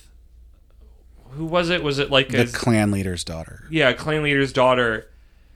And at first he's like, I didn't like her because he's this like dark, brooding guy, and she was just this very like kind of simplistic but smiley, not like vapid, but like very small, simple life lady. Optimistic. Optimistic, I like that. Um, who hadn't really had to live any of that darkness that he had. And initially he's like, Except I for didn't when her like her. dad burned her face. Yeah, also her dad sucks, Jeez. admittedly.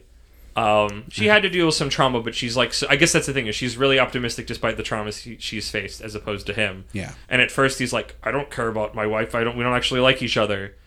and then the like the woman executioner's like, I think you actually do really still care about your wife, and that's why you don't want to die. And then you get to see all those things, and like, as someone who's usually very arms crossed in in relationships and anything, especially anime, where it's like I don't see this at all. This is one where I'm like, actually, I like this. I want to see these two back together. This feels like sweet. I thought they did. They executed the the literary twist of I hate her, and then he's being interviewed by this woman, and she's like, I don't think you actually do.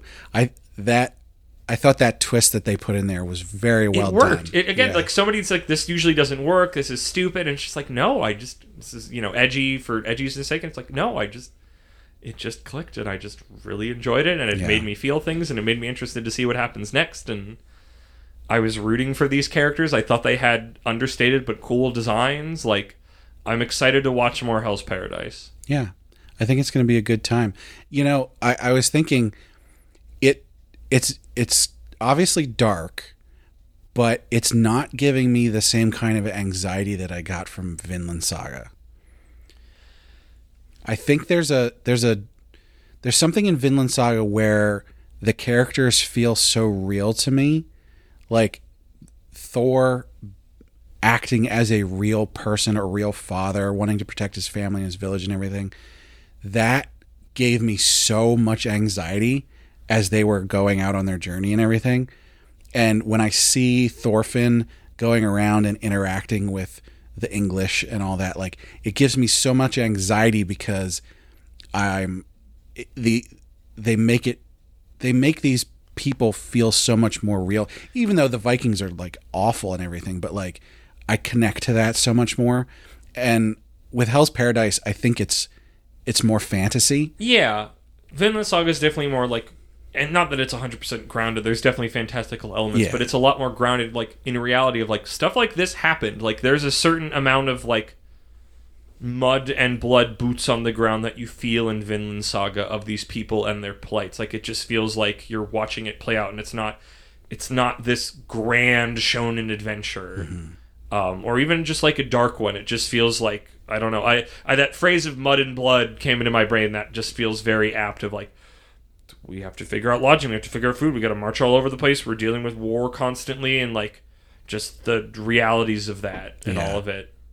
And you can kind of get ground down in the darkness and the hopelessness of that. And I feel like that's the thing of Vinland Saga. And I mean, Hell's Paradise has time to shift into that, but I don't think that it is. I think because it is a little bit more fantastical that even if it deals with dark stuff can still like it having a heart was very I liked that a lot because Yeah. somebody who just by and large really hates edge lord edgy for edgy's sake stuff.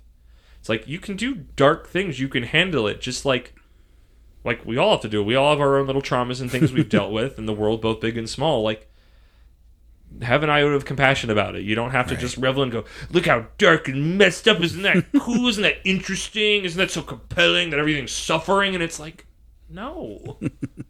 I That's why I picked up Isekai because it was like life sucks. I just want to I have a power fantasy. from it. I don't want, you know, and I, I like, I like shows that could deal with dark stuff, but have that little bit of care. It's Yeah. why I, in a very not like anything we're talking about at all. If you've seen it, it's why I love the Barbie movie because it deals with dark stuff and it like gives you a little talk and a hug about it instead of just being like, world's messed up, sucks to suck. Good. Bye. So yeah, Hell's Paradise. I feel like I have less to say about it, even though I really enjoyed it. Even though they were all the same episode lengths, Yeah. I just it was just good. Well, there was There was a lot of time spent trying to kill him. yeah, there was a lot less going on. It was fun. in the first episode. It was very much Yeah. a setup for what's to come. Not that like Buddy Daddies wasn't, but Buddy Daddy's got into what it did because you get a big chase Yeah. action. whereas like with Hell's lot of dudes Paradise, they didn't even like they told you the adventure they were going to go on. Yeah, They didn't start it at all. They were, in fact, they were like, "We got to go someplace else we have first. the prologue to the prologue. Yeah. to set up our what I'm assuming is our main character, main characters. Don't know. Maybe we'll report back later when we're done with all these.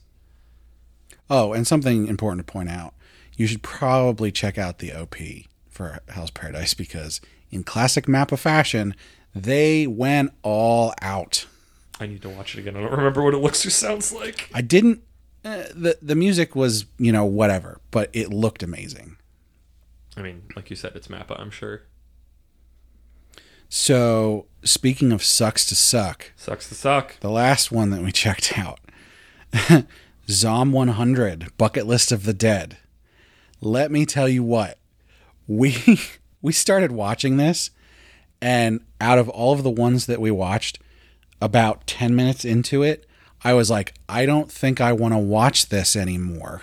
Got too real. And I'm glad that we didn't stop, but it was so depressing because like the first 20 minutes of Let's this set it up. Let's describe what we're getting depressed by. So, Zom 100 bucket list is hey, zombie apocalypse, and also the um, metaphor that it's like oh, an office worker is drudgery. You know, we're seeing uh, our main character, plucky, fresh out of college, gets this. What is he at a marketing company or something? Like he's doing graphic design or something to that extent. I think is he he's working, like, writing like commercials. yeah, yeah, you're right. It's like it's commercials and Yeah. stuff. And he's working on that. And he's plucky and he joins it and then it's like, "Oh, it's constant overtime. It's you have to go out drink with everybody. It's sometimes you just don't get to get home for a couple days and just the Yeah, Brad, you picked this up. You were you were talking about like it, it's very real and Yeah. oof. So I don't even know how to frame this properly because like the from what I knew about it and even at the end of the episode the the what I understand about this is it's a show about what if you were in a zombie apocalypse and you wanted to be there and you could now do everything that you ever wanted to do Yes. because you couldn't before. But, the thing also- is, the setup for that was almost it's it's in the top three of the most depressing things I have ever watched, and that is not an exaggeration. I have never watched Schindler's List, so um, the the t- your touchstone comparison for this. I didn't watch Schindler's List. If I did, it'd probably be on the list, but I didn't, so it's not. uh, as, as Kermit said, you know, the setup to this is he starts at this company and then it's three years at this company of, you know, working basically nonstop, never having a time off, all, multiple all nighters, sleeping at the office, you know, hardly ever having time at home. His apartment's a mess because when he's there, he only has time to eat and then sleep. And then Yeah, he's just like he is a he's a zombie. That's There's the the- metaphor, which admittedly for us in the West is like, well, yeah, duh, we've seen this. This has been done decades ago, but I think Japan is still a little newer to that as they're Yeah. figuring out their like work culture is like big messed up. there's the the whole thing with like uh the girl at the office the who's one nice the one to little him. like ray of sunshine who's nice to him, and, And then, then you it- learn that it's like she's being sexually abused by the manager, and it's like, ugh.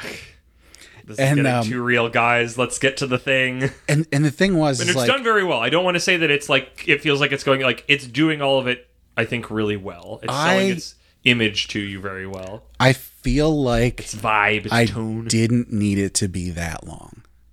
Like I know what it was doing. I understood what it was going for. I think they could have done it in half the time. I think we needed it. I think we needed to truly. I think we needed to, to use my wrestling terms. We got worked, and I think we needed that to truly feel when he finally at the end of the episode, where it it pops off and he can do whatever, and you get this just joyous spray. All the zombie blood is coming out as like different rainbow colors, and again, death, zombie apocalypse, the world is over. Joyful was like the main word that I have, but like also like you have all this build up, and you're getting like from him as you get this flashback and back to the current like ideations of death of like if i die i don't have to go to work. And that being his thought process. Like if i just fell in the spot where the subway was i wouldn't have to go to work which is like that's scarily accurate when you have ideations of death not because you want to die but just would mean you didn't have to you wouldn't have to go do a thing you have to do. Yeah. I, I have a hard time with this because I I think I think they could have gotten the point across in less time. Nope. And nope. It has to be right at the end. It needs to be that release of the valve because, like, Well, so that's the thing. You're feeling it. I definitely got that. That like you spend, you know, the five, eight minutes at the end that is the we are here now. You are released from your suffering into another world of suffering, but whatever. It's different. We don't Um, know what that suffering is yet. but the fact that like it was difficult for me to watch and there was it it was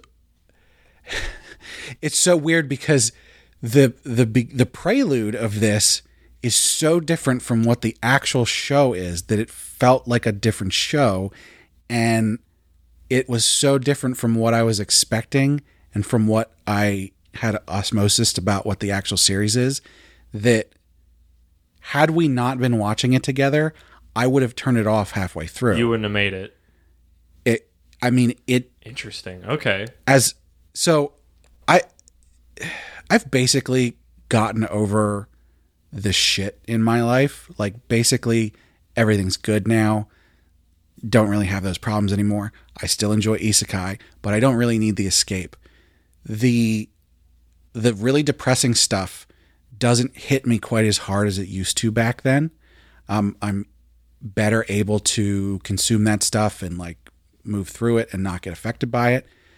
This was on the line. This cut too close to the bone. It was so close to just being like, this is when the girl went into the manager's office and the sound cuts out and like that whole scene, I was like, ah. Also because that got really close to like NTR territory, which is a trigger for me. Um, but that was it was I was so close to just being like, no, no, I'm not going to do this. All of that to say, I think it's pretty awesome. I'm jazzed for episode two. The the ending where it finally comes to fruition and he's free of that life and he's like, I'm going to do a bucket list. Everything that I want to do.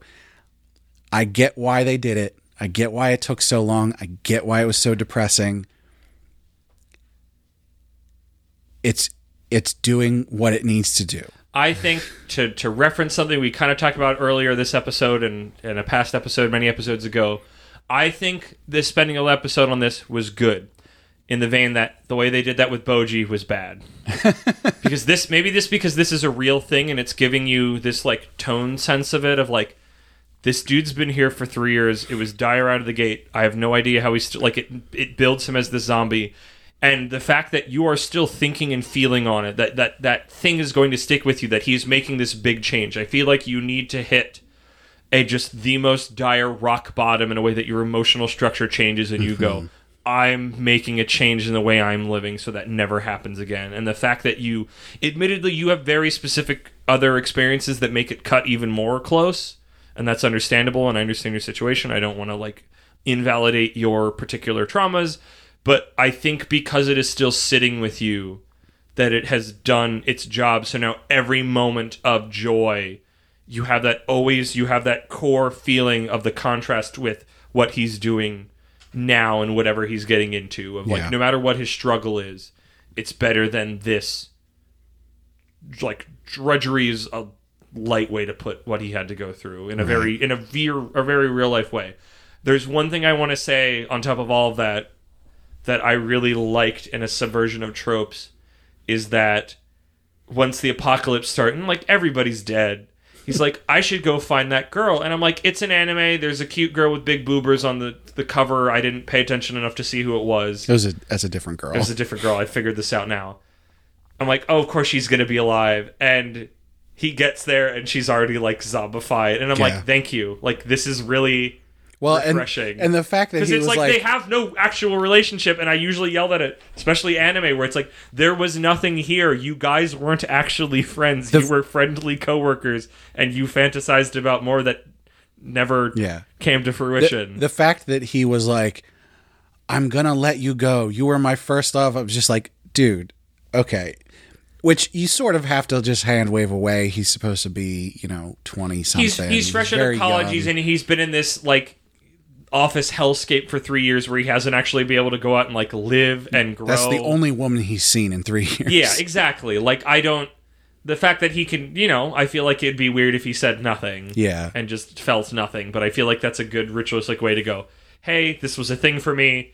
It's time to move on to whatever this new universe is. So like I'm of the four things we watched, that's the one where it's like I'm not 100% on board yet, but I'm so jazzed about watching that next episode to see what it is now that it is what it's supposed to be. Uh, maybe we should tell Ben to skip that episode. No, tell him to watch it. Well, considering what he's going through right now. Oh, you're right. Don't tell him to watch it. Just we'll just go. Hey Ben, what's your work situation right now? That was episode one. Yeah, right. Now there's zombies and it's a rainbow. Okay, go. Um, I did like how they did that thing where they set up very early on that he played rugby in college, and then like when the apocalypse happens and he's like able to run around, But also, and stuff, like, he, that makes I sense. think he, they're just giving him a little extra boost that he's doing this crazy parkour stuff. It's like this man has not been taking care of his body for three years. I don't care how much rugby you play, but it was one of those. It's like I don't like. I'm happy I had the rugby set up. I'm glad it was there.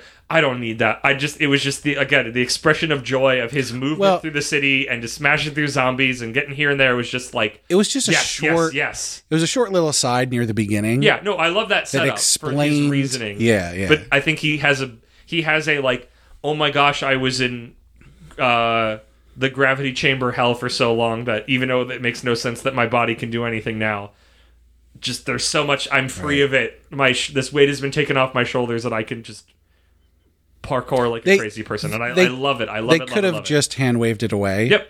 and But I love probably it, no one would have questioned And it's it. specifically rugby of all things. I Yeah. think rugby's starting to show up more in Japan for whatever reason. uh, as far as I'm aware, it had a time back in like the 90s or whatever where it was really popular, and then it sort of dropped off, and apparently now it's become Making it's a come back, resurgence? so.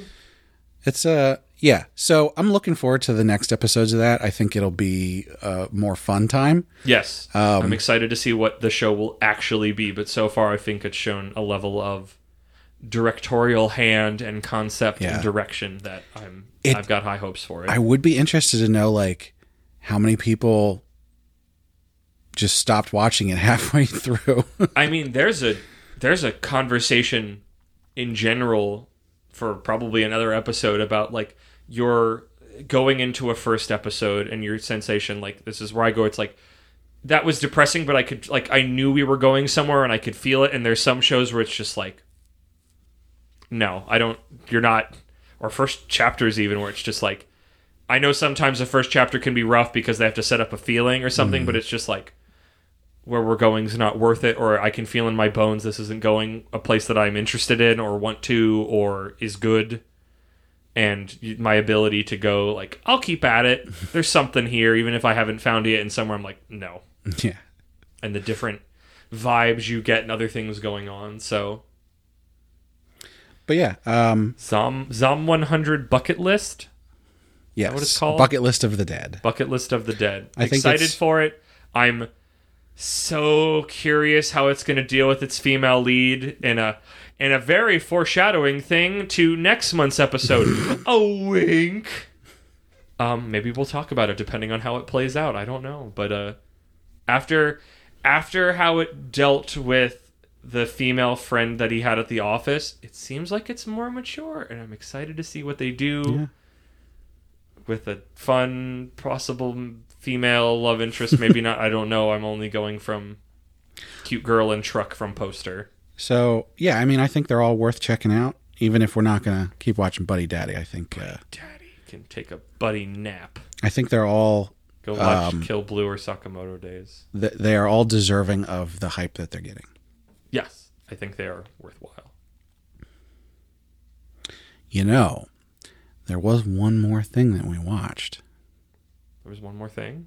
We watched the first episode of Anime Crimes Division. We did. I forgot. It was only seven minutes.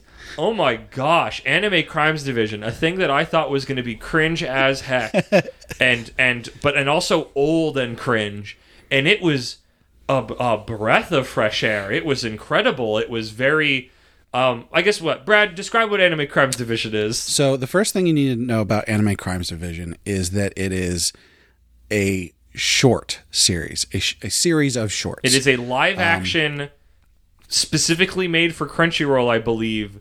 Well, so it was made in partnership with Crunchyroll. Crunchy. Okay. They actually uh, it aired on YouTube and Crunchyroll Oh, interesting. Okay. um, because the production company that made it Yeah, Western made as well. is RocketJump, which is Freddie Wong of YouTube fame, Yeah.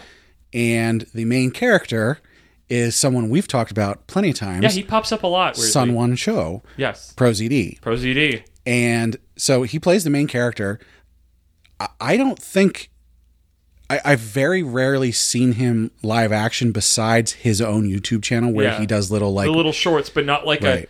I say serious role. This is a comedy. yeah, it's definitely a comedy, but he's an excellent actor. He did a really good. Like again, I, mean, if you wasn't listen expecting to- the most from it. Like I've heard him voice act, but then like actual acting. But Yeah. like he's he just Physical does- everybody acting. does a really good job of like playing to what the bit is, and it's never too much, but it's never not enough. Like Right. There are so many jokes, and they are clever, and some of them are more clever than others in a way that not in a way that like some of them are duds, but like you get.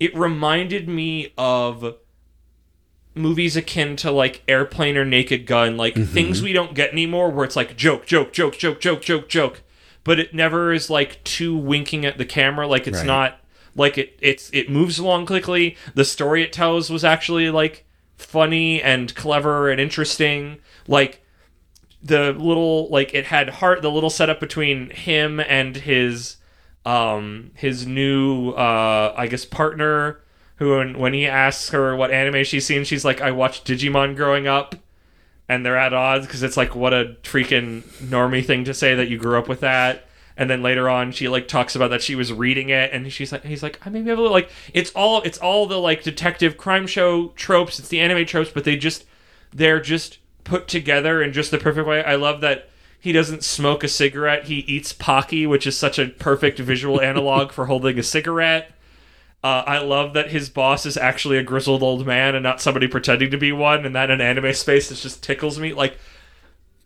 just like so many funny, clever. I just I loved it. Like I was literally just like I have to stop because these need to be saved. These need to be savored. like if we don't, I will just watch these all tonight. And this was just out of the gate, just so unexpectedly lovely. Uh, so I think the f- there's two seasons. Yeah. the first season I think is all all the episodes are like 15 minutes or less. Yeah. I think the second season the episodes are longer. I'm up for that because Um, it moves so quickly, and I could admittedly spend a little more time as we're starting to build out these characters and situations.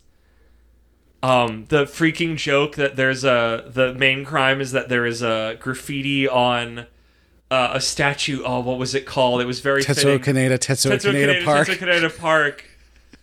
Um, be be ready for our uh, our Akira special coming up at some point. Um, but just like what a fun, like a funny throwback thing to have as a park, and it's this, and it's like the episode is called Subs v Dubs, and I'm like, oh no, this is going to be a rehash of this. We've had a conversation, like people can't stop having them, neither can we, admittedly. Like this is going to be a lame whatever like tired and done take. And then it wasn't. It gave up to both things. It, it entered a third thing that i don't want to spoil that i was like i've never thought about that but that's actually a really good third third uh third posse in this little this little unexpected triumvirate that's usually just a back and forth. And just like really fu- the fact that the dub crew that their the their voices don't match their lip flaps Yeah. and that the sub crew you have to you can only hear through the subs even though they're speaking like so good. And that the that the detectives can actively see the subtitles. They don't understand japanese. They have to see the subtitles of the subtitle gang speaking. Like what a what a fun little joke. Like what a clever little funny thing and there's just a bunch of those all the time just da da da da da you know little little references little clever bits in here bips and bops like just i want to watch another one so Yeah. good It's really good. I watched it back when it came out, which was oh my god, it feels like forever ago. Probably. But I think it was only like 2018 or something. wow But, um, but yeah, I I enjoyed it so much when I uh, watched it back then, and so yeah, as we were scrolling through Crunchyroll and it popped up, I was like, ooh, how about we check this out? It's like, only digging seven around for something minutes. to catch our eyes, and I'm like, this might be cringe, but you you're talking it up. I'll check it out, and then just was like, what a delightful way to start the night off. Loved it. Yeah. So yeah, once again, you know, check all those out. Um, and a- as we said before, jump on our Discord. Let us know if you've watched them. Um, and what Maybe you think watch them with them. us. We're watching it about an episode a week. That's how we club works, except the recording weeks. But yeah. Yeah.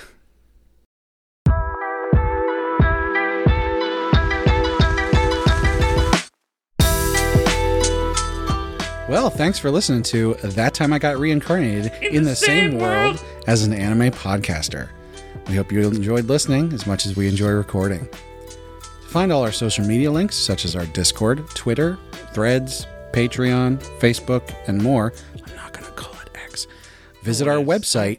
I'm, I'm, I already tired of that. That joke was tired before it was ever made because it's like, no, of course no one's calling it X. Uh, you can find those social links on our website, animepodcasterreincarnation.com. Uh, you can also find uh, articles on various topics and new manga reviews up there. I need to get back in there and write some, especially for martial arts Asumi or whatever the name is of that one. And I'm sure we're getting we're we're we're forecasted a, series of axes, so that means some new flowers are about to be planted. So maybe one of those will catch my eye to write something about.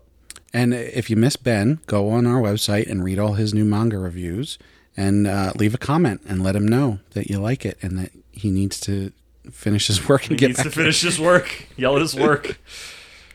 and if you really want some more Ben, uh, go listen to his podcast, Words About Books. Brad, you usually know what he's up to on that. I was going to get to that. Oh, sorry. Well, I'll tell you about it now. Uh, they're actually doing. Uh, they just released God Emperor of Dune.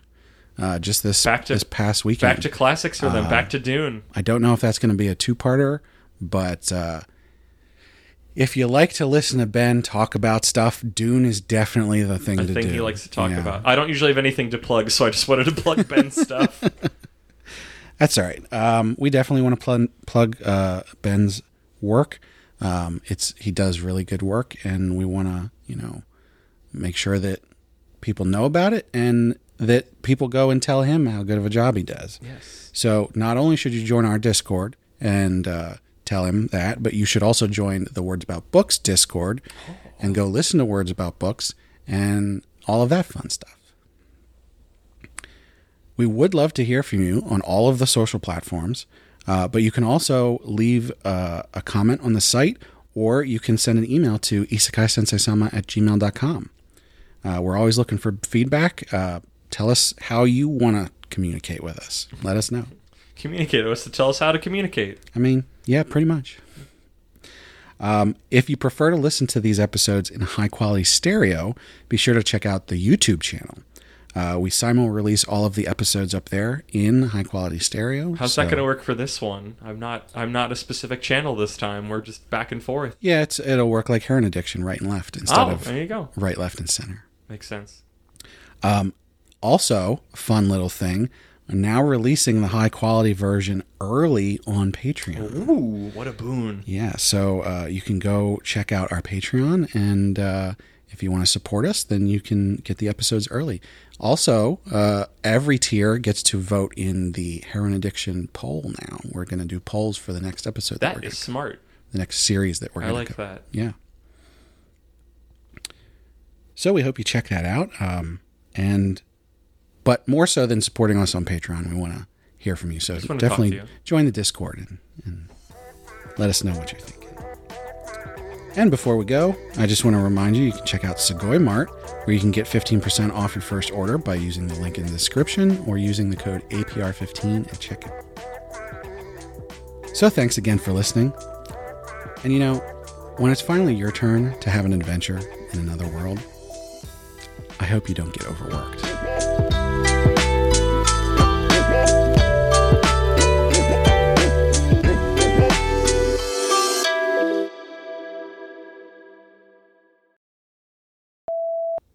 Sugoi. Sugoi. We're not even at the. not even at the ad spot yet. All right. So, how do you want to do this? You said you knew how to put the boat in when I asked you earlier. No, I said I had notes. Oh. I said Oh. I had it written down. okay. I thought that meant you knew how to put the boat in. Um. I mean, I'll unhook it from the trailer and drive away real fast. Yeah. No, I know. Um. All right. Mm, Both of us see a cloud or whatever we. Oh shoot! What's the line? I don't know what you're saying. It was variations on a cloud. I played it for you. It's got a ruler of everything in it. Right. I forget how it goes. Uh, both of us see a cloud or whatever we may believe. I think that's what it is. It just came on my shuffle recently, so I was thinking about it. In the gallows or the ghetto. In the town or the meadow. In the billows, even over the sun. Every time at the end is another begun. You understand mechanical hands are the ruler of everything. Ah, Ruler of everything. ah. Are the ruler of everything in the end. Do you like how I dance? I got zirconium pants. Consequential enough to put mm-hmm. you into a trance. Do you like how I walk? Do you like how I talk? Do you like how my face disintegrates to chalk? You practice your mannerisms into the wall. Oh man, you even know those? Like I. If that- the mirror was clear, I'd be standing so this tall. is a, this is a song where I have the flow of it and some key words, but not all of them. As much as I love it, but yeah, you got that. I've been you. I know you. You know, you're making me cry. That's just the way that I am. I can't do the rap part. Yeah, that part's tough. It's too fast. Four shows, two of us, four times two, eight. I'm not good at math.